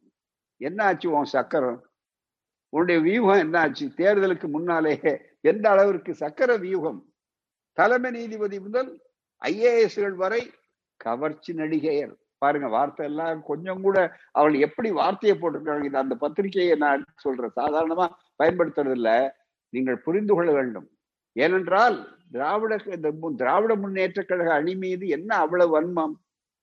உடனே சக்கர வியூகம் கவர்ச்சி நடிகையர் இளம் நடிகர்கள் வரிசையாக ரணகள துவக்கத்திற்கு தயாராகிறார் ரஜினி. அது என்ன நமக்கு ஒன்றும் புரியலையே. ரணகள துவக்கம்னா என்ன அர்த்தம்? ரத்த சிந்ததா அது வன்முறையை தூண்டுறது மாதிரி இல்லையா? தயவு செய்து நியாயம்தானா? தேர்தலில் எப்படி ரணகலம் வரலாம்? தேர்தலுங்கிறது மிக முக்கியமானது. புரட்சி கவிஞர் சொன்னார் மிக முக்கியமாக ஓடப்பராயிருக்கும் ஏழையப்பர் உதயப்பர் ஆகிவிட்டால் ஓர் நொடிக்குள் ஓடப்பர் உயரப்பர் எல்லாம் மாறி ஒப்பப்பர் ஆகிவிடுவார் உணரப்பானியன் அதை நேரா மாற்றி தேர்தலுங்கிறது என்னன்னா ஓடப்பராயிருக்கும் ஏழையப்பர் ஓட்டப்பர் ஆகிவிட்டால் ஓர் நொடிக்குள் எல்லாம் மாறி ஒப்பப்பர் ஆகிவிடுவார் உணரப்பாரி. ஓட்டு போடு. எல்லாருக்கும் சம ஓட்டு. அந்த வாக்குரிமையின் மூலமாக ஜனநாயகத்தின் மூலமாக அதை மாற்றலாம் என்று காட்டக்கூடிய அளவிற்கு இருக்கும்போது இங்கே சொல்லுகிறார். தமிழகத்தில் அரசியல் மாற்றம் ஆட்சி மாற்றம் இப்போது இல்லை என்றால் எப்போதும் இல்லை என்று பஞ்சு வசனத்தோடு ஆஹா என்ன வேகம் பாருங்க. வசனத்தோடு நடிகர் ரஜினி அரசியல் களத்தில் பதி கால் பதித்துள்ளார். அடுத்த மாதம் புதிதாக கட்சி துவங்குவதாக அறிவித்து அதற்கான ஆயத்த பணிகளை மும்முரமாக ஈடுபட்டுள்ளார். அரசியல் அதிசயத்தை நிகழ்த்த முடிவு செய்துள்ளார். அரசியல் அதிசயம். ஆமா சொல்லிட்டு அடுத்த நாள் படம் வெளியாகிவிட்டது என்று சொல்லி எல்லாருக்கும் வசூல் போய் தியேட்டர்ல வந்த உடனே முதல்ல எல்லாரும் முதல் ஆரம்பிக்கும் போது தி எண்டுன்னு சொல்லக்கூடிய அளவிற்கு இதுதான் கடைசி சுபம் அப்படின்னு எல்லாம் எந்திரிச்சு போங்கன்னு சொன்னா எப்படி இருக்குமோ அதுதான் அதிசயம். வேற ஒண்ணுமே இல்லை. அவருடைய எழுபத்தி கொண்டாடுற அதுல மிக முக்கியமாக அறிவிப்பு வெளியிட பதினெட்டு நாட்களே உள்ளதால் கட்சி கட்டமைப்பு கொள்கை கொடி அமைப்பு பணி முழுவீச்சில் நடந்து வருகிறது. எல்லாமே எவ்வளவு உற்சாகம் இவருக்கு இவருக்கு. வெறும் தனது வருகிறது. வரும் புத்தாண்டில் தனது கட்சி கொள்கைகளை மற்றும் திட்டங்களை மக்கள் மத்தியில் ரஜினி அறிவிக்க உள்ளார். இதற்கு பல்வேறு பிரதமர்கள் ஆதாரம் அல்ல பல்வேறு பிரதமர்கள் பல்வேறு பிரதமர்கள் அது என்ன அந்த உலக நாட்டில் இருக்கிறவங்க எல்லாம் வந்து சொல்லிருக்காங்க போலுக்கு பல்வேறு பிரதமர்கள் முன்னாள் பிரதமர்கள் கூட இல்ல பல்வேறு பிரதமர்கள் மற்றும் மாநில முதல்வரிடம் பணிபுரிந்த மூத்த ஐஏஎஸ் அதிகாரிகள் உதவி வருகின்றனர். அத்துடன் மற்ற கட்சிகளை வீழ்த்தி களத்தில் வெற்றி பெறுவதற்கான சக்கர வியூகம் சாதாரண வியூகம் இல்ல. சக்கர வியூகம் ரொம்ப மிக முக்கியமா சக்கர வியூகம் சக்கர வியூகம். அந்த மிக அளவிற்கு அமைக்கும் பணியிலும் ரஜினி ரஜினிக்கு கை கொடுக்கும் அரசியல் ஆசான்களும் அதிகார வர்க்கத்தினரும் பாடுபட்டு இப்ப இருக்கிற அதிகார வர்க்கத்தினர் மிக முக்கியமாக கவனிங்க. டெல்லியில் உள்ள ஓய்வு பெற்ற தலைமை நீதிபதி ஒருவர். எவ்வளவு பாருங்க ஓய்வு பெற்ற தலைமை கட்சியின் கொள்கை திட்டங்களை வகுப்பதில். ஓய்வு பெற்ற தலைமை நீதிபதி இவர் கட்சிக்கு கொள்கை திட்டங்களை வகுக்கிறார். பல்வேறு ஆலோசனை வழங்கியுள்ளார். தேர்தல் ஆணையத்தில் பணியாற்றிய மிக முக்கிய செயலர் ஒருவரும் கட்சி அமைப்பும் எப்படி இருக்க வேண்டும் என்று ரஜினிக்கு வழிகாட்டியுள்ளார் என்று தமிழகத்தில் அது இதெல்லாம் சொல்லி நிறைய இருக்கு. அது சொல்லிவிட்டு இந்த அது மட்டுமல்ல ரஜினி கட்சி கட்சி துவங்க போவதாக அறிவித்ததும் அவர் பின்னால் அணிவகுக்க கவர்ச்சி நடிகையர் கவர்ச்சி நடிகையர். வெக்கமா இல்லையா? தமிழ்நாட்டினுடைய நிலைமை இப்படி ஆகிறதா? இளம் நடிகர்கள் வில்லன் நடிகர்கள் குணச்சித்திர நடிகர்கள் என்னையா சினிமா எடுக்க போறாங்களா? சினிமா எடுத்தா இதெல்லாம் தேவை. அது நாட்டு ஆட்சி அல்லவா? ஆட்சி என்பது சினிமாவா? அது என்ன ஸ்டுடியோ அமைக்க போகிறார்களா? காட்சி அமைக்க போகிறார் காட்சிக்கு இவைகள் தேவையே தவிர ஆட்சிக்கு இவைகள் முக்கியமா? நினைத்து பார்க்க வேண்டும். இசையமைப்பாளர்கள் என்ன ஏராளமானோர் தயாராகி வருகின்றனர். அவர்களில் யாரையெல்லாம் கட்சியில் சேர்ப்பது யாருக்கு என்ன பதவி வழங்குவது என்றும் ஆலோசனை நடந்து வருகிறது. அரசியல் பிரபலங்கள் ஏராளமானோர் ரஜினிக்கு ஆதரவாக களம் இறங்க உள்ள தகவல் மற்ற கட்சிகள் வட்டாரத்திலே சூட்டை கிளப்பி உள்ளது. கட்சி துவக்கிய பின் பிப்ரவரி மாதம் முன்னாள் குடும்ப வீரர்கள் முன்னாள் இராணுவ வீரர்கள் குடும்பத்தினர் ஐம்பது லட்சம் பேருடன் கலந்துரையாடி. சாதாரண ஆள் இல்லைங்க. அரை கோடி ஐம்பது லட்சம் பேருடைய கலந்து உரையாடி. அவர்களின் குறைகளை கேட்கவும் திட்டமிட்டுள்ளார். இப்படி நிறைய இருக்கு. நேரம் மற்ற செய்திகளை சொல்லணும். அதுதான். இது இவருடைய நிலைமை. அதே நேரத்துல நம்ம புரோக்கர் இவரை கட்சிக்கு கொண்டு வந்திருக்கிறோம்னு சொல்லக்கூடிய புரோக்கர் இருக்கிறாரு. அவருடைய பத்திரிகை. அவர் தான் இப்போ வந்து பெரும்பாலும் எழுதுறதெல்லாம். ஈவேராவை பத்தி எழுதுவோம் அப்படி இப்படின்னு எழுதி கொண்டு பாவம் ரொம்ப பரிதாபத்துக்கு மூக்கருபட்டிருக்கிற முத்தண்ணாக்களாக இருக்கக்கூடியவர்களா இருக்கக்கூடிய இவர்களுடைய அவர் எழுதுறாரு அந்த பத்திரிகையில போனதுல. எப்படி உருவாக்குறாங்க? திமுகவை வீழ்த்தணும்னா ஏன்னா ஒரு பயில்வான் வீழ்த்துறோம்னு சொல்லக்கூடிய அளவுல இல்ல. ரஜினி கட்சி எப்படி வரும்? அடுத்தது அவங்களுடைய ஆசையை பாருங்க. ரஜினி கட்சி பாஜக பாமக அதிமுகவிலிருந்து விலகி வருவோர் தமாக புதிய தமிழகம் ஆகிய கட்சிகள் அணி சேர்ந்து திமுகவுக்கு பக்க பல போட்டியை பலத்த போட்டியை துக்ளக் மிக முக்கியமா. இதுல திமுகவுக்கு பலத்த போட்டியை உருவாக்குவதற்கு வாய்ப்புகள் இருப்பதை மறுப்பதற்கில்லை. திமுகவை தோற்கடிக்கிறதுக்கு இல்ல. திமுகவுக்கு பலத்த போட்டியே உருவாக்கு அதுலயே செஞ்சுக்கிட்டா தோற்கடிக்க முடியாது. நாங்க தொல்லை கொடுப்போம். அவ்வளவுதான். உன் தொல்லையும் சரி இதெல்லாம் விட திமுக பார்த்தது. எழுபத்தி ஒண்ணுல பார்க்காததா? இதுவரையில இன்றைக்கு அதுல கலந்து கொண்டவர்கள் இத்தனை தேர்தலில் கலந்து கொண்டவர்கள் எங்களை போன்றவர்கள் இன்னமும் உயிரோடு தான் இருக்கிறோம். இன்னமும் களத்துக்கு வருவோம். அதற்கு அவசியமே இல்லாமல் எதிரிகள் முன்னாலேயே அவர்கள் தங்களுடைய நிலைமையை கம்பெனியை மூடிக்கொண்டார்கள். அதுதான் மிக முக்கியமானது. விமர்சன வாய்ப்புகள் இருப்பதை மறுப்பதற்கில்லை என்று அரசியல் என்பதற்கு மறு வருவ என்று பலத்த போட்டியை உருவாக்குவதற்கு வாய்ப்புகள் இருப்பதற்கு மறுப்பதற்கில்லை என்று எப்படி பாருங்க. அரசியல் விமர்சகர்கள் எழுதுகிறார்கள். அதுதான். அரசியல் விமர்சகர்கள் விவரம் அறிந்தோர். அரசியல் விமர்சகர்கள் எல்லாரையும் போய் பார்த்து விமர்சகர்கள் சிலர் நினைக்கிறார்கள். அது கூட எழுதல சொல்லல. நினைக்கிறதையே இவர் சொல்றாரு. அப்படிப்பட்டவர். இன்றைக்கு என்ன சூழல்? கீழே வந்த உடனே பாவம் அவரை பொறுத்தவரை நான் ரஜினியை பொறுத்தவரையில அவர் ஒரு காரியத்தை சொன்னார். ஏற்கனவே அவருக்கு உடல்நல சரியில்லை. இந்து பத்திரிகையில தலையங்கமா எழுதியிருக்கிறார்கள் தெளிவாக. ஆங்கில இந்து பத்திரிகையில. அவருக்கு எந்த செல்வாக்கு வராது. மிகப்பெரிய அளவுக்கு என்று தெரிந்த உடனே அவர் வந்தார் இந்த உடம்பு சோல்லைங்கிறது இருக்க அவருக்கு உடல்நல கோளாறு ஏற்படும்ன்றதெல்லாம் முன்னாடியே சொல்லலையா? ஏற்கனவே அவருக்கு தெரியாதா? அதெல்லாம் அவருடைய அறிக்கையிலேயே முன்னால சொல்லி இருக்கிறாரு அதையும் தாண்டி இப்போது இல்லையானால் எப்போதும் இல்லை உயிரே போனாலும் அதை பற்றி கவலை இல்லைன்னு சொல்லியிருக்கிறாரு என்றெல்லாம் அந்த பத்திரிகையில கேள்வி கேட்டு ஆசிரியர் கடிதங்கள்லாம் ஆங்கில பத்திரிகையில நிறைய வருகிறது. இது சினிமா அரசியல் அல்ல. இந்த தலையங்கம். இதுதான். மிகப்பெரிய அளவுக்கு மிகப்பெரிய அளவுக்கு முப்பத்தி ஒன்னாம் தேதி வந்திருக்கிறது. அதிகாரம் பெற எந்த குறுக்கு வழியும் இல்லை என்பதை ரஜினி உணர்ந்து விட்டார் தோன்றுகிறது. அவர் பின்வாங்கி நான் இந்த மாதிரி முடியாதுன்னு சொன்னதுக்கா முடியாது உடல் நலம்னு சொன்னார். அதுக்கு மேல நான் வந்து உள்ள போறதுக்கு ஒரு மனிதருக்கு அவர் உடல்நலத்தை பாதுகாப்பதற்கு முழு உரிமை உண்டு. அவர் நல்லா இருக்கணும். நல்ல கலைஞர் நல்ல நடிகர். அவர் இன்னும் நீண்ட காலம் வாழணும். பல ஆண்டு காலம் வாழணும். பல ஆண்டு காலம் கலைத்துறையில சேவை செய்யட்டும். சும்மா அவரை கேலி செய்யற மாதிரி நான் பேசல. அது மற்றவங்க சொல்லலாம். நம்ம பழைய பாட்டு ஒண்ணு ஞாபகம் வந்தது. என்னன்னா நந்தவனத்தில் ஒரு ஆண்டி நாள்தோறும் நாள்தோறும் குயவனை வேண்டி கொண்டு வந்தான் ஒரு தோண்டி அதை கூத்தாடி கூத்தாடி போட்டு உடைத்தாண்டி. இப்படி சொல்லி கேலி பண்ண விரும்பல நான். இப்படி சிலர் சொல்லலாம். இன்றைக்கு விமர்சனங்கள் பல வரும். பொதுவா பொது வாழ்க்கையினால விமர்சனங்களை எதிர்கொள்ள வேண்டும். யார் விமர்சனங்களை எதிர்கொள்ள தயாராக இருக்கிறார்களோ அவர்கள்தான். நாங்கள் அதிலே ஊறி திளைத்தவர்கள். பெரியார் எதிர்நீச்சல் பெற்றவர். பெரியார் மீது படாத செருப்பு பட்டிருக்கிற மலத்தை வீசி இருக்கிறார்களே இன்னும் அவர் வாழ்க்கையில தனி அவர் துணைவியாரை பற்றி செவத்துல எழுதி போட்டிருக்கிறார்களே.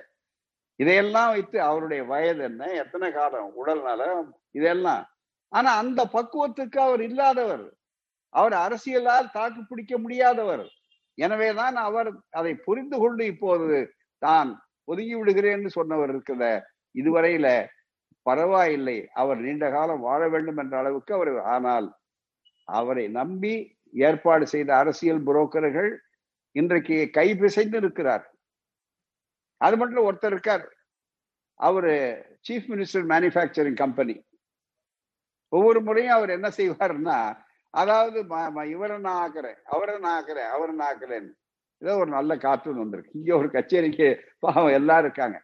தாளம் போடுறவரு ஒத்து ஊதுறவர் எல்லாம் பாத்தீங்கன்னா அவர் பாடாமையே புறப்பட்டு போறாரு. ஏற்பாடு பண்ணி பாவம் புரோக்கர் உட்காரு அவரு.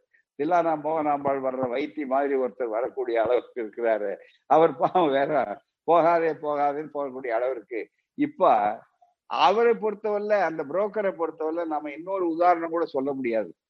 கீழே விழுந்தாலும் இப்போ மண் மீசையில மண் ஓட்டல அப்படின்ற மாதிரி பேசுகிறாருன்னு அவரை சொல்ல முடியாது. ஏன்னா அவர் மீசையே இல்லாதவர். அவரை பத்தி கவலைப்பட வேண்டிய அவசியம் இல்லை. அவருக்கு ஆசை உண்டே தவிர வேற ஒண்ணு என்ன ஆசை? தான் தான் எல்லாம். ஆகவே பெரிய அளவிற்கு என்று சொல்லக்கூடிய அளவிற்கு வந்து இன்றைக்கு அதை நம்பிக்கொண்டிருந்தவர். அவரோடு பேரம் மண்ணெல்லாம் வைத்துக் கொண்டவர்கள். அதை ஒன்று அரசியல் இருக்கிற இடத்துல இருந்து இன்னும் கொஞ்சம் அதிகமான பேரம் பண்ணலாம் நினைக்கிறவர் பேரக்காரர்கள். அதனால இது அத்தனையும் பார்த்தீங்கன்னா கனவு சிதைந்த கனவாகி விட்டது அதாவது உடைந்த பாத்திரமாகிவிட்டது. அதனால அந்த வாயிலெல்லாம் கிடையாது. எனவேதான் முதல் வியூகத்தில் திமுகவுடைய வெற்றி உறுதி செய்யப்பட்டது. கூட்டணி என்று சொல்லும் போது இன்னும் கூட கூட்டணியில முதலமைச்சராக உங்களை நான் ஏற்க மாட்டேன் இன்னைய வரையில. நாளைக்கு என்ன சூழ்நிலை கிடையாது. அவர்கள் கட்சிக்குள்ளேயே அது மட்டுமல்ல எங்கள் கட்சியை உடைக்க இருக்கிறது. இன்னும் சில புத்திசாலிகள் பைத்தியகாரத்தனம் அதுல ஒருத்தர் பேசுவார் அடிக்கடி மைக்கு முன்னால. அவர் என்ன சொல்றாரு? அதிமுகவை உடைக்க சதி. யார்? ஸ்டாலின் சதி. ஸ்டாலின் ஐயா உடைக்கணும்? அவருக்கு என்ன அவசியம் இருக்கு? தானாவே உங்களுடைய நிலை என்ன? ஒரு கட்சிக்கு இரண்டு ஒருங்கிணைப்பாளர்கள் போட்டதே வரலாற்றுல எங்கேயாவது உண்டா? மிகப்பெரிய அளவிற்கு ஒரு கட்சிக்கு ரெண்டு தலைவர்கள் இருப்பாங்க. யார் த- தலைவரா இருப்பாரு யார் செயலாளரா இருப்பாருங்கிறது முந்தைய அங்க என்ன சிக்கல்னு எல்லோருக்கும் தெரியும். தான் இதுக்கு மேல அங்க போவதுங்கிறது நமக்கு அது சரியா வராது. அவ்வளவுதான். ஆகவே அதை சொல்ல வேண்டிய அவசியமே இல்லை. இன்னும் கேட்டால் எங்கள் கட்சியை அஹ், பிளக்க சதி மற்றவர்கள் சொல்லுகிறார் அது மட்டுமல்ல தேர்தல் சின்னத்தையே எங்களுக்கு முடக்க சதி எங்க உங்களுக்கு சின்னத்துக்கு ஆபத்து. இன்னும் கூட்டணியில எந்த கட்சிக்காரர் இருக்கிறார்கள்னு தெரியாது. இன்னும் மற்றவர்கள் இல்ல. இவ்வளவு இருக்கு. ஆனா அதே நேரத்துல நீங்கள் எதை வைத்து கொண்டு செய்கிறீர்கள்? புதுசா சில பேர் இறக்குமதி பண்ணி ஒருத்தர் வேலை தூக்கிட்டு வந்தார் புதுசா ஒருத்தர் பண்ணி. நான் ஏற்கனவே கூட ஒரு கூட்டத்துல சொன்னேன். மிக தெளிவாக நண்பர்கிட்ட. ரெண்டு கோடி பேருக்கு வேலை கொடுப்போம்னாரு யாரு? பிரதமர் மோடி பிரதமரா வர்றதுக்கு முன்னாடி. வேலை கொடுப்போம் வேலை கொடுப்பார் வேலை கொடுப்பார்னு கேட்டா கையில வேலை கொடுத்துட்டாரு. யார்கிட்ட? அவர் கட்சிக்கார்ட்ட. அவர் வேலை தூக்கிட்டு போனாரு. ஆனா அவருடைய உள்துறை அமைச்சர் அமித்ஷாவே சொல்லிட்டாரு வேலைனால எதுவும் எடுபடல அது பய பயன்படல அப்படின்ட்டாரு. அதே போல இப்ப புதிதா அந்த அரசு பிஜேக்கார் என்ன செய்கிறார் என்றால் புதிதாக ஒரு திட்டம் போட்டு தமிழ் மேல பற்று எல்லாருமே இப்போ தமிழ்நாட்டு மேல பற்று. தமிழில் பேசுவார்கள். அதுதான் ரொம்ப மிக முக்கியமா அது மட்டுமே இல்ல அவர் வந்து பாரதியாரை பத்தி பேசுவார். திடீர்னு பாத்தீங்கன்னா மற்றது எல்லாம் பார்த்தீங்கன்னா எல்லாம் சொல்லுவார். ஆனா சமஸ்கிருதம் தான். இன்றைக்கு ஒரு செய்தி ஒரு நண்பர் சொன்னார். ஆகாஷ்வாணிங்கிற பேரை அண்ணா ஆட்சிக்கு வந்த உடனே அகில இந்திய ரேடியோ ஆல் இந்தியா ரேடியோ வானொலி அப்படின்னு. மீண்டும் ஆகாஷ்வாணி தான் இருக்க வேண்டும். அந்த ஆகாஷ்வாணியில மற்ற பிராந்திய பகுதிகள் என்று சொல்லக்கூடிய அந்தந்த வட்டார பகுதிகளில் இருப்பதெல்லாம் ஒழித்து விட வேண்டும் என்பதற்கான உத்தரவுகள் அங்கே வந்திருக்கின்றன. இது செயல்பட இருக்கிறது அப்படின்னு அந்த துறையில இருந்து ஓய்வு பெற்ற ஒருவர் மிக முக்கியமாக எனக்கு இன்றைக்கு மதியம் பேசினார். மிக முக்கியமா. இந்த ஆபத்தெல்லாம் உங்களால தான் களைய முடியும். இந்த ஆபத்தை எல்லாம் வெளியே சொல்லணும். இந்த மாதிரி மிகப்பெரிய அளவிற்கு நாளும் மிகப்பெரிய அளவிற்கு. விவசாயிகளுடைய நிலை என்ன? இன்றைக்கு ஆட்சி எப்படி இருக்கிறது? கொட்டும் பனி இதுவரையில வரலாறு காணாத பணி. நேற்று கூட அவருக்கு நாம் வீர வணக்கம் செலுத்த வேண்டும். ஒரு விவசாயி தன்னுடைய உயிரை தியாகம் செய்து இதன் மூலமாகவாது மற்றவர்களுக்கு மனம் மாறாதா என்று சொல்லி இருக்கிறார்கள் அதே நேரத்தில் தமிழ்நாட்டில் இருக்கிற ஒரு ஆட்சி என்ன சூழல் வந்தது இங்க? எங்களுக்கு ஒன்றும் இந்த விவசாயிகள் பாதிப்பில்லை. நாங்க ஆதரிக்கிறோம் நாங்க ஓட்டு போடுறோம் ஆதரிக்கிறோம்னு சொல்லுகிறீர்களே வெட்கமாக இல்லையா? விவசாயம் என்பது மிகப்பெரிய அளவிற்கு செவன்த் ஷெட்யூல் ஏழாவது அட்டவணையிலே மிக முக்கியமாக இருக்கிற பதினாலாவது பிரிவிலே ரொம்ப தெளிவாக மாநிலத்தினுடைய அதிகாரம். மாநில முதல்வர்களையே கலக்காமல் மாநிலத்தில் இருக்கக்கூடிய மக்களை பற்றி கவலைப்படாமல் எல்லாமே நடக்கிறது மிகப்பெரிய அளவுக்கு ஏற்கனவே விவசாயிகள் இங்கே எட்டுவது வழிச்சாலை என்று சொல்லி இன்னமும் அந்த ஆபத்து தங்களை மேல தலை மேல தொங்கிக் கொண்டிருக்கிறது என்று வேதனைப்பட்டு ஒவ்வொரு விவசாயியும் கண்ணீர் விட்டு கலந்து கொண்டிருக்கிறார்கள். எந்த மாவட்டத்தை சார்ந்தவர் முதலமைச்சராக இருக்கிறாரோ அந்த மாவட்டத்தை சார்ந்தவர்கள் உள்ள இரத்த கண்ணீர் வடித்துக் கொண்டிருக்கக்கூடிய சூழல். இப்படி ஏராளமா சொல்லலாம். அந்த பட்டியல் போட்டு சொன்னா தாராளமாக ஏராளமாக சொல்லலாம்.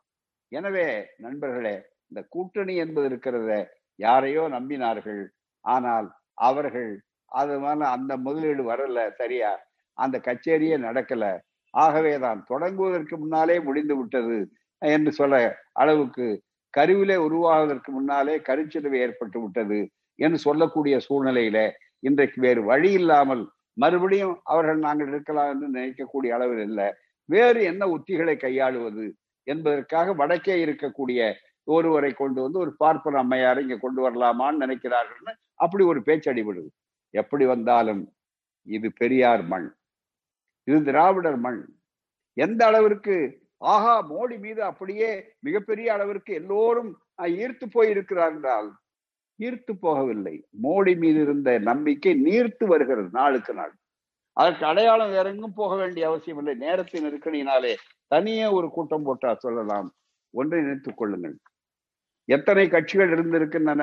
துவக்கத்தில் என்டிஏ என்று சொல்லக்கூடிய அந்த என்டிஏ என்று சொல்லக்கூடிய அந்த தேசிய ஜனநாயக முன்னணி அவருடைய அமைப்புகள் இருக்கிறத அந்த கூட்டணியினுடைய நிலைமை என்ன? புரிந்து கொள்ளுங்கள்.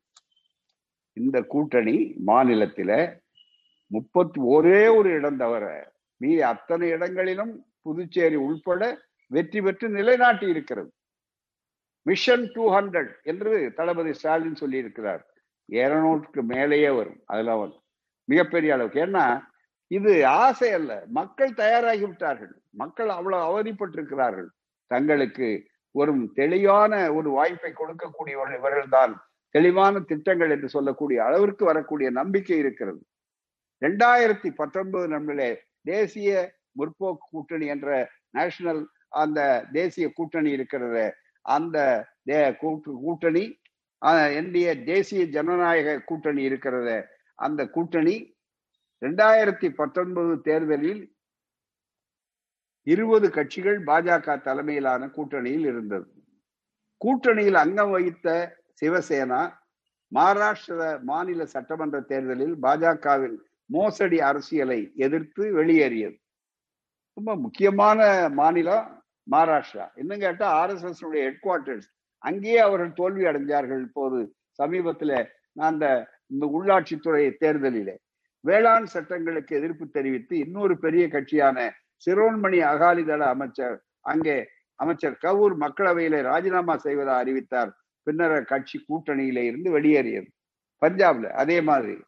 பாஜகவுடன் கூட்டணி வைத்த மிகப்பெரிய கட்சிகளான சிவசேனா சிரோன்மணி ஆகிய கட்சிகள் வெளியேறி உள்ளன. தற்போது பதினாறு கட்சிகள் ஐக்கிய ஜனதா தளம் அதிமுக தவிர்த்து ஏனைய சிறிய கட்சிகள் மட்டுமே கூட்டணியில் இருக்கிறது. இவர்களுக்கு யாருக்கும் எதுவும் கிடையாது. இப்போதும் சில இடங்கள்ல ஆட்சி எப்படி அமைத்திருக்கிறார்கள்? எம்எல்ஏக்களை விலைக்கு வாங்கி எத்தனை பேர் பண்ண அறுபத்தி ஓரு பேருக்கு மேல வழக்கு இருக்கு. இன்னைக்கு விடுதலையில தலைங்க இருக்கிறது படிச்சு பாருங்க. கர்நாடகத்துல. அங்கே இருக்கிற சூழ்நிலை. அதே போல மற்ற இடங்களிலும் இன்னொரு கட்சியில இருந்து கட்சி விட்டு கட்சி மாறுவது. கட்சியில இருந்து ஆள் பிடிப்பது. அவர்களுக்கு குஜராத்திலே ஒரு ஒரு ஓட்டு போட்டவர் சொல்லுகிறார் எங்களுக்கு பத்து ஓடி கொடுக்கப்பட்டது என்று செய்திகள் வெளியே வருகின்றன. எனவே நான் பணபலம் சினிமா பலம் அல்லது ஊடகங்கள் கார்ப்பரேட் ஊடகங்களால் நடத்தப்படுவதால் ஊடகங்களை வைத்துக்கொண்டு தாங்கள் எல்லாவற்றையும் செய்யலாம் என்று சொல்லக்கூடிய நிலை. இது அத்தனையும் வந்தாலும் மக்கள் மத்தியிலே இந்த விவசாயிகள் பிரச்சனை ஒன்று போதாதா? இதுவரையில குறைந்தபட்சம் அவர் என்ன கேட்கிறார்? இந்த சட்டத்துல எங்கேயாவது எந்த வழக்கு ஏதாவது ஒரு சட்டம் இதுவரையில இந்த சட்டத்தை எதிர்த்து எந்த நீதிமன்றத்திலும் வழக்கு போட முடியாது என்று அரசியல் சட்டத்துக்கு விரோதமாக ஒரு பிரிவு இருக்கிறது என்றால் அது அந்த மூன்று சட்டங்களிலே இருக்கிறது என்று சட்ட நிபுணர்கள் கேட்கிறார்களே அதுக்கு இதுவரையில பதில் உண்டா? இது மாதிரி எத்தனையோ செய்திகளை சொல்லிக் கொண்டிருக்கிறார் அது மட்டுமல்ல பண மதிப்பு இழப்பினாலே பாதிக்கப்பட்டவர்களிலே இருந்து மிகப்பெரிய அளவிற்கு எண்ணி பார்க்க வேண்டும் சுருக்கமாக சொல்லுகிறேன். ஜிஎஸ்டி என் உயிர் பிணத்தின் மீதுதான் ஜிஎஸ்டி வரணும். குஜராத் முதலமைச்சராக இருந்தபோது பேசியவர் இதே மோடி அவர்கள். மறுக்க முடியாத ஆதாரங்கள் உண்டு. வேளாண் சட்டங்கள் குடிமை குடியுரிமை திருத்த மசோதா அந்த சட்டங்கள் நெசவாளர் சட்ட திருத்தம் இதெல்லாம் நாடு பூரா இன்றைக்கு பிரச்சனைகள். அண்டை நாடுகளுடன் என்ன அளவிற்கு சொந்த உறவு இருக்கிறது? லடாக் எல்லை மற்றது மிகப்பெரிய அளவிற்கு அது மிகப்பெரிய அளவிற்கு இருக்கிறது வேதனையாக. அதோடு வெறுப்பு அரசியல். லவ் ஜிஹாத்ன்னு சொல்லக்கூடிய அரசியல் சட்டத்துக்கு நீதிமன்றங்களுக்கு விரோதமாக ஒரு மனிதனுடைய உண்ண ஒரு உண்ண உரிமை எண்ண உரிமை திருமண உரிமை இவைகளெல்லாம் அவனுடைய அடிப்படை உரிமைகள். அந்த அடிப்படை உரிமைகள் எல்லாம் பறிக்கக்கூடிய அளவிற்கு வேலையின்மை. எத்தனை வேலை வாய்ப்புகள் எவ்வளவு அதிகமாக இன்றைக்கு வேலையின்மை தானே அதிகமாக இருக்கிறது? மிகப்பெரிய அளவிற்கு. அதே நேரத்தில் கார்பரேட்டுகளுக்கு என்ன செய்திருக்கிறார்கள்? ஏழை எளியவர்களுக்கு ஏழை எளியவர்களுக்கு இடமில்லை.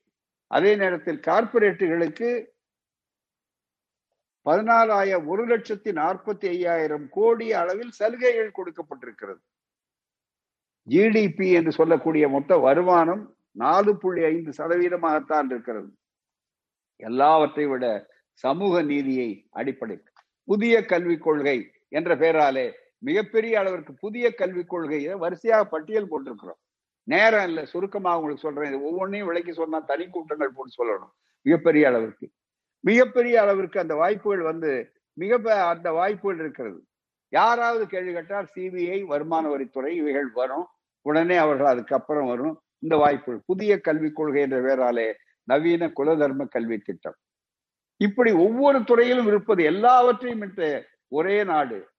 ஒரே தேர்தல் ஒரே மதம் ஒரே மொழி சமஸ்கிருதம் ஒரே இது என்று சொல்லிவிட்டான ஒரே ஜாதி மட்டும் கிடையாது. இதுதான் மிக முக்கியமான சூழல். இந்த நிலையெல்லாம் உணர்ந்தவர்கள் பெரியார் மண் இது திராவிட மண் அதுதான் திராவிட பாரம்பரியம் அவர் சொன்னது. ஆகவேதான் இந்த இதெல்லாம் நீங்க உங்க வித்தைகள் இங்கு நடக்காது. நீங்கள் எத்தனை பேரை கூட்டி கொண்டு வந்தாலும் எத்தனை பட்டாளம் வந்தாலும் அதை பற்றி கவலை இல்லை. நீங்க எத்தனை பேரை சேர்ந்தாலும் மிகப்பெரிய அளவிற்கு வாய்ப்புகள் கிடையாது. இன்னும் கேட்டால் பாஜக யார் அவர்களோடு சேர்ந்திருக்கிறார்களோ காவி மண்ணை அவர்கள் இருக்கணும் அதுக்குள்ளேயே உங்களுக்கு கேட்கிறார்களே. எந்த அளவிற்கு வந்திருக்குன்னா தேர்தல் வருகிறதுன்றதை ஒட்டி ரெண்டாயிரத்தி ஐநூறு முதல்ல ஐயாயிரம் ரூபாய் கொடுங்க இந்த கொரோனா காலத்துல என்று பணப்புழக்கம் வரணும்னு சொன்னோம். அதை கேட்கல. ஒரு அவன் அந்த நேரத்துல கொடுக்கல அந்த வாய்ப்புகள் கொடுக்கல. இப்போ தேர்தல் வருகிறதுன்னு உடனே தெரியும். உடனே அதுக்காக ரெண்டாயிரத்தி ஐநூறு ரூபாய் கொடுக்குறோம்னு வந்த உடனே நாங்க விமர்சனம் செய்யல. தளபதி ஸ்டாலினோ மற்றவர்களோ சொல்லுவதற்கு முன்னால பாஜகவில் புதிய சேர்ந்த ஒரு போலீஸ் அதிகாரி ஓய்வு பெற்றவர் ஒரு ஐபிஎஸ்காரர் சொல்றாரு. இப்படி நீங்க இந்த காக வாங்கி ஓட்டு போட்டீங்கன்னா அப்பெல்லாம் ரஜினி அறிவிக்கல. அந்த தைரியம் அவர்களுக்கு. உடனே அவள் என்ன சொன்னார் முதல்ல? இதுக்காக நீங்க ஓட்டு போட்டீங்கன்னா டயரை கும்பிடுறவங்கள்ட்ட ஆட்சியில தான் நீங்க இருப்பீங்கன்னாரு. காரணம் என்ன? அங்க ஒரு தலைவர் அவருடைய மகன். நீங்க டயர் நக்கிகள்னு ரொம்ப அசிங்கமான வார்த்தையை சொன்னார். சொல்லுவதற்கே உச்சரிப்பு இல்லை. இப்ப அந்த தலைவர் நினைக்கிறார்? அது அவருக்கு ஒரே சலிப்பு. ஐயோ என்னுடைய மகனுக்கு முதல்வர் பதவி வரலையே. நான் சொன்ன இத்தனை தேர்தல் நின்றும் நாம் வரவில்லையே முப்பது ஆண்டுகள் வந்ததை. இது என்னுடைய குறையா உங்களுடைய குறையான்னு தொண்டர்களை எல்லாம் பார்த்து அவரை அலசி ஆராய்ந்து கொண்டிருக்கிறார் இப்படிப்பட்டவர்கள் இப்படிப்பட்டவர்களெல்லாம் இருந்தாலும் பூர நண்பர்களே நீங்கள் நினைத்து பார்க்க வேண்டும். அவர் கேட்கிறார் டயர் ஆச்சுதா அப்படின்னாரு. உடனே இன்னொரு மந்திரி சொல்றாரு இப்ப அதுக்கு மட்டுமே அவருக்கு துணி அதிலும் அவருக்கு தான் துணிச்சலா பதில் சொல்றாரு. என்னன்னா சரி அத அதுக்கு மேல விடல அவங்க பூராமே. அப்படியானா நீங்க ரெண்டாயிரத்தி ஐநூறு ரூபா நீங்க கொடுக்கறதுக்கு அந்த பணம்னா நீங்க ஆறாயிரம் ரூபா கொடுக்குறோம் அப்படின்னு சொல்றீங்களே அதுவும் அதே மாதிரி வந்த பணம் தானா அப்படின்னு கேட்கிறார் பூராமே. ஆக ரெண்டு பேருமே எப்படிப்பட்டவர்கள் என்பதை இவர்கள் ரெண்டு பேருடைய வாக்குமூலத்தை பொதுமக்கள் மத்தியிலே சொன்னாலே போதுமானது. நம்முடைய வேலை மிக எளிதாக ஆக்கிவிடும் மிக முக்கியமாக. இவரை பற்றி அவர் அவரை பற்றி இவர். ஒவ்வொருத்தரை பற்றி யார்? என்ன மிக இதுதான் மிக முக்கியமானது. ஆகவே நீங்க ஏமாந்து விட முடியாது. ஏமாற்றலாங்கிறதுக்கு கடைசியா அவர்கள் நினைத்தது என்னன்னா அவர்கள் நிலைமையை வெளிவா சொன்னார்கள். அதுதான் இங்க மயக்க பிஸ்கட்கள் மற்றதை பற்றி சொன்னார். ஒரு ஒரு செய்தி என்னன்னா ஒரு அறிக்கை. அந்த அறிக்கையில அவர்கள் தெளிவாக RSS RSS bets on shakhas in Tamil Nadu தாங்கள் தமிழ்நாட்டில் மிகப்பெரிய அளவுக்கு வளர்ந்துருக்கிறோம் வளர்ந்துருக்கோம் வளர்ந்துகிட்டு இருக்கோம்னு சொல்றார்கள அதனுடைய ரகசியம் அல்லது எப்படிப்பட்ட சூழ்நிலை அங்கே இருக்கிறது என்பதையும் தலைவாக புரிந்து கொண்டால் நீங்கள் ஏமாந்து விடக்கூடாது. இளைஞர்களே மற்றவர்களே எல்லோருக்கும் இதை நான் சொல்லுவது என்பது உங்களுக்காக மட்டுமல்ல. நீங்கள் ஒவ்வொருவரும் பத்து பேருக்கு பிரச்சாரம் செய்ய வேண்டும். திண்ணை பிரச்சாரம். தெருமுனை பிரச்சாரம் தான் இதுக்கு முன்னால் செய்திருக்கீர்கள். திண்ணை பிரச்சாரம். இந்த பாருங்க. இந்த இங்க மிக முக்கியமா சொல்றாங்க. அதுல கொடுத்திருக்க ரிப்போர்ட் அங்க RSS Sah Karyavah south Indian secretary S ராஜேந்திரன்ங்கிற ஒரு ஆர்எஸ்எஸ் தென் சவுத் இந்தியாவுக்கு இருக்கக்கூடியவர் சொல்றார் மிக முக்கியமா தட் இந்த நாங்க ரொம்ப மற்ற இடங்கள்ல கேரளாவில் எங்களுக்கு கால் உண முடிஞ்சது ஆனா இங்க வந்து அந்த மாதிரி செய்ய முடியல அப்படின்னு சொல்லிட்டு because the political parties are misguide the people ஜனங்களை வந்து தவற நடத்துறாங்க. அது மட்டும் இல்ல இது என்னன்னா மிகப்பெரிய அளவுக்கு RSS have now chosen to adopt a Tamil identity to diffuse criticism being a North Indian organisation and achieve faster growth in Tamil Nadu தமிழ்நாட்டில் வேகமாக வளர்க்கறதுக்காக என்ன செய்யணும் இது வரலாற்றார் கட்சி அப்படிங்கிற பேரை மாத்துறதுக்காக எங்களுடைய தமிழ் அடையாளத்தை நாங்கள் காட்ட இருக்கிறோம் அதுதான் பிரச்சாரம். அதுதாங்க நடு நடுவில் இந்த தமிழ் அரகர நம்ம பார்வதி பதையன்னு நடுவுல தூங்குறவன் எழுப்புறதுக்கு பஜனை மடத்துல சொல்லுவாங்க பாருங்க. சத்தம் போட்ட உடனே இந்த கடல் சுண்டல் இப்பதான் கொடுக்குற நேரம். அது மாதிரி நடுவில் நடுவுல தமிழை சொல்றது. மிக முக்கியமா ஏதோ ஒரு வரி பாரதியார் சொன்னாருங்கிறது. இதெல்லாம் மிகப்பெரிய அளவுக்கு சொல்றது ஆர்எஸ்எஸ் ரீசென்ட்லி ஃப்ளோட்டட் இதை பாருங்க. அப்ப ஆர்எஸ்எஸ் கவனம் வெளியே பூனைக்குட்டி வெளியே வந்திருக்கு பாருங்க. RSS recently floated and affiliated outfit named Deiveega Tamil Sangam நாங்க எங்களுக்கு இணைக்கப்பட்டது நாங்க என்ன பண்ணோம்? நேரடியா ஆர்எஸ்எஸ் வந்தா சரியா வரல. ஆர்எஸ்எஸ் அதனால நாங்க வேற பேர்ல வர்றோம். அஃபிலியேட்டட் தெய்வீக தமிழ்ச்சங்கம் எக்ஸ்க்ளூசிவ்லி ஃபார் தமிழ்நாடு தமிழ்நாட்டுக்கு மாத்திரம் தெய்வீகம் என்ன? தெய்வம்னா ஏமாந்துருவான்னு. கடவுள் நம்பிக்கை வேற ஓட்டு போடுறது வேறங்கிறது தெளிவா தெரிந்தவர்கள் தான் திராவிடத்து மண்ணில் இருக்கிறவங்க பெரியார் மண்ணில் இருக்கிறவங்க. ஆகவே அவங்களுக்கு ஒண்ணும் இல்லை. நீங்க எந்த கடவுளை காட்டி ராமனை காட்டினீங்க சேலத்துல வெற்றி பெற முடியல. கிருஷ்ணனை காட்டினீங்க போன நாடாளுமன்ற தேர்தல் இல்லை. இப்ப அதுக்காக தெய்வீக நம்பிக்கை மீண்டும் அதை வச்சு அந்த named to eh, eh, strike எக்ஸ்க்ளூ eh, Tamil Sangam exclusive for Tamil Nadu.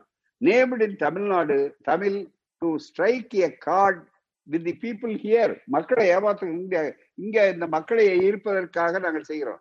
The Sangam has started distributing pamphlets in various places we formed this outfit since we do not get the expected response நாங்க இதை வந்து ஏன் உருவாக்கணும்னா நாங்க எதிர்பார்த்த ஆதரவு எங்களுக்கு கிடைக்கல. வெளிப்படையா சொல்றாங்க இதுதான் நாங்கள் வெற்றியின் முகத்தில் இந்த அணி இருக்கிறது. திராவிடம் வெல்லும் அப்படிங்கிறதுக்கு என்ன ஆதாரம்னா வெறும் ஆசையை அடிப்படையா சொல்லல. வெறும் ஆர்வத்தினால சொல்லல. இது அவருடைய எதிரிகளுடைய வாக்கு மூலத்தையே எடுத்து நீங்கள் பயன்படுத்தி எடுத்து சொல்கிறோம். We form the output since we do not get the expected response when we went to door to door distribution of distribution earlier with RSS identity RSS அடையாளத்தோடு நாங்க வீட்டுக்கு வீடா போனப்ப எங்களுக்கு மரியாதை இல்லை அடைய வரவேற்பு இல்லை. அதுக்கு பதிலாக தான் இப்படி மாத்தணும். So one crore pamphlets which talk about virtues of Tamil தமிழுடைய மேன்மையை விளக்கி சொல்லக்கூடிய ஒரு கோடி. த்ரெட் ஆஃப் ரிலிஜியஸ் கன்வர்ஷன் உடனே மதம் டேஞ்சர் ஆஃப் லவ் ஜிஹாட் ஏதோ ஒன்று and drop in Indian population Hindu population இதெல்லாம் வந்து distributed the response is mixed now அது கூட ஆதரவு இல்லை. பட் பெட்டர் தன் என்று சொல்லக்கூடிய அளவிற்கு இருக்கிறார்கள். ஆகவே தான் நண்பர்களே இப்படி வியூகங்களை எல்லாம் அவர்கள் வகுத்து எப்படியாவது இந்த அளவிற்கு இருக்கிறது என்று அவர்கள் நினைக்கிறார்கள். காரணம் என்ன? Dravidian parties polarising Dravidian parties Dalit outfits and left parties have been criticising RSS for influencing several decisions taken by the BJP starting the NEET mandatory new education policy appointment ஆஃப் vice chancellors, என்னென்ன காரணங்கள் இருக்குன்னு அவங்களே தொகுத்துட்டாங்க அதுதான் முக்கியம் Dravidian party leaders allege that RSS is out to subjugate and eliminate Dravidian regional identity and spread a monolithic Indo religious identity இதுதான் உண்மை எனவே இப்படி பிரச்சாரம் செய்கிறாங்க இதை நாங்கள் எப்படி சமாளிக்கிறது அப்படின்னு வியூகம் வகுக்க போகிறோம் அப்படிங்கிறதுக்காக தான் இந்த சினிமாவை சினிமா நடிகரை நம்பினாங்க. பாவம் அவரு அதை கைவிட்டாரு. இப்ப வேற வழி இல்லை. வேற என்ன செய்யலாங்கிறத அடுத்தபடியா யோசிப்பாங்க. அடுத்தபடியா இந்த கட்சியை பழக்கிறதுக்கு என்ன வழின்னு சொன்னா அதுக்கே ரெண்ட ஒருத்தர் தயார் பண்ணி வச்சிருக்கிறாங்க. இந்த வேடிக்கை இருக்கலாம். எது வந்தாலும் நண்பர்களே நீங்கள் இந்த அணி திராவிட முன்னேற்ற கழகத்தினுடைய தலைமையிலே இருக்கக்கூடிய அணி என்பது இருக்கிறது. இது அணி. எதிரே இருப்பது பிணி அவ்வளவுதான். மக்களுக்கு ஏற்பட்ட பிணி. இந்த பிணி அவர்களுக்குள்ளே இருக்குது. அதை வந்து சரிப்படுத்தி கொள்ள முடியாது. மிக முக்கியம். நான் வந்து ஏதோ ஆத்திரத்தினால கோபத்தினால சொல்லல. யாருக்கு நாங்கள் விரோதிகள் அல்ல. இதுல கடைசியா ஒன்றை சொல்லுகிறேன். என்னவென்றால் தமிழகத்தை மீட்போம் என்று குரல் கொடுத்திருக்கிறார் தளபதி அவர்கள். நீங்கள் இந்த திராவிட முன்னேற்ற கழகத்தினுடைய மகத்தான வெற்றியை நீங்கள் கொடுப்பதன் மூலம் திராவிடம் வெல்லும் என்பது முக்கியம் அல்ல அதை விட ரொம்ப முக்கியம். தமிழகத்தை மீட்போம்னு சொல்றது கூட இன்னொரு லாபமும் அதுல இருக்கு. என்னன்னா தமிழகத்தை மீட்பதோட இந்த அதிமுக தோழர்கள் இருக்காங்க பாவம் தொண்டர்கள் பாவம். அவங்களை எதையும் எதிர்பார்க்காம கஷ்டப்பட்ட தோழர்கள் சகோதரர்கள். அவர்களுக்கு ஒரு நல்ல செய்தி என்னன்னா அதிமுக அடகு வைக்கப்பட்ட அடமானம் வைக்கப்பட்ட அதிமுகவையும் இந்த வெற்றியின் மூலம் மீட்டு உங்களுக்கு தரப்படக்கூடிய வாய்ப்புகள் ஏற்படும். ஆகவே இந்த திராவிடம் வெல்லும் என்பது உறுதி. எனவே தான் இடையிலே வந்தவர்கள் வியூகங்கள் வகுத்தவர்கள் சக்கரத்தையும் காணோம் வியூகத்தையும் காணோம் இப்ப எல்லாரும் அவரே அவரை கேலி செய்து அவரை அரக்கால் சட்டையிலையும் பனியன்லையும் போட்டு விசாரிக்கிறார்கள். நாங்கள் அது மாதிரி விமர்சனம் செய்ய மாட்டோம். நான் ரஜினியை பொறுத்தவரையில் அவருக்கு உடல்நலம் மிக முக்கியம். இன்னொருத்தர் பாவம் அரசியல் துறவரமே போயிட்டாரு. இன்னொருத்தர் பாவம் வாய்ஸ் கொடுப்பேன் வாய்ஸ் கொடுப்பேங்கிறாரு. வாய்ஸ் வரலாம் வாய்ஸ் கொடுப்பாரு இப்ப இருந்தாலும். அப்படி ஒவ்வொருத்தரும் பாத்தீங்கன்னா வாய்ஸ் கொடுப்பாங்கன்னாங்க. அதையும் இந்து பத்திரிகையில ரொம்ப அழகா அவங்க சில வாசகர்களும் தெளிவாடுறாங்க ஏற்கனவே ஒரு வாய்ஸ் கொடுத்து ஒரு பலனும் இல்லை. செல்வாக்கு உடனே வாய்ப்பு வாய்ஸ் கொடுத்து வாய்ப்பு இல்லை இல்லை. எனவே அவர் வாய்ஸ் கொடுத்தாலும் அவர் வாய்ஸ் கொடுத்தாலும் அவர் பாய்ஸ் ஒரு பக்கத்துல சங்கடத்துல இருந்தாலும் அவர் வாய்ஸ் கொடுப்பார்னு இவர்கள் நாய்ஸ் கொடுத்தாலும் எது கொடுத்தாலும் கடைசியில வெற்றி பெறப் போவது திராவிடம் தான் திராவிடம் வெல்லும். இப்போது இல்லாவிட்டால் எப்போதுமே இல்லை என்று அவர் சொன்னார் அல்லவா? இப்போது ஏமாந்தால் எப்போதுமே நம் எண்ணம் எழுச்சி பெற முடியாது என்பதை நினைவு வைத்துக் கொண்டு தோழர்களே நாம் இங்கே கேட்கிறவர்கள் வாக்களிப்பது முக்கியமல்ல. நீங்கள் இதை கேட்பது ஒவ்வொரு முறையும் தெளிவாக சென்று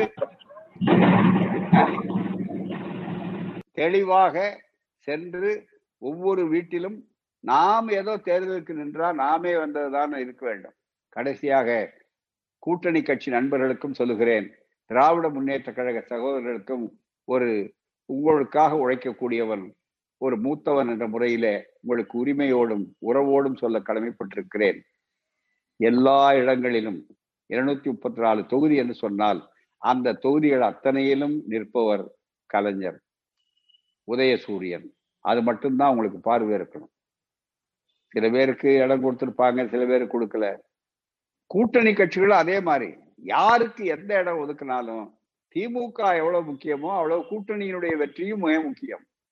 எனவே தான் எந்த விதமான அதே மாதிரி கூட்டணி கட்சிகளும் மனம் திறந்து ஒருவருக்கொருவர் கைகோர்த்து இருக்க வேண்டும். இந்த சங்கிலி பலத்த சங்கிலிகளாக இருக்க வேண்டும். வெற்றி நிச்சயமா தாராளமாக நம்முடைய வாகை சூடக்கூடிய வாய்ப்புகள் ஏற்படும். இன்னும் சில மாதங்களில் நல்ல மாற்றம் ஏற்பட வேண்டும்.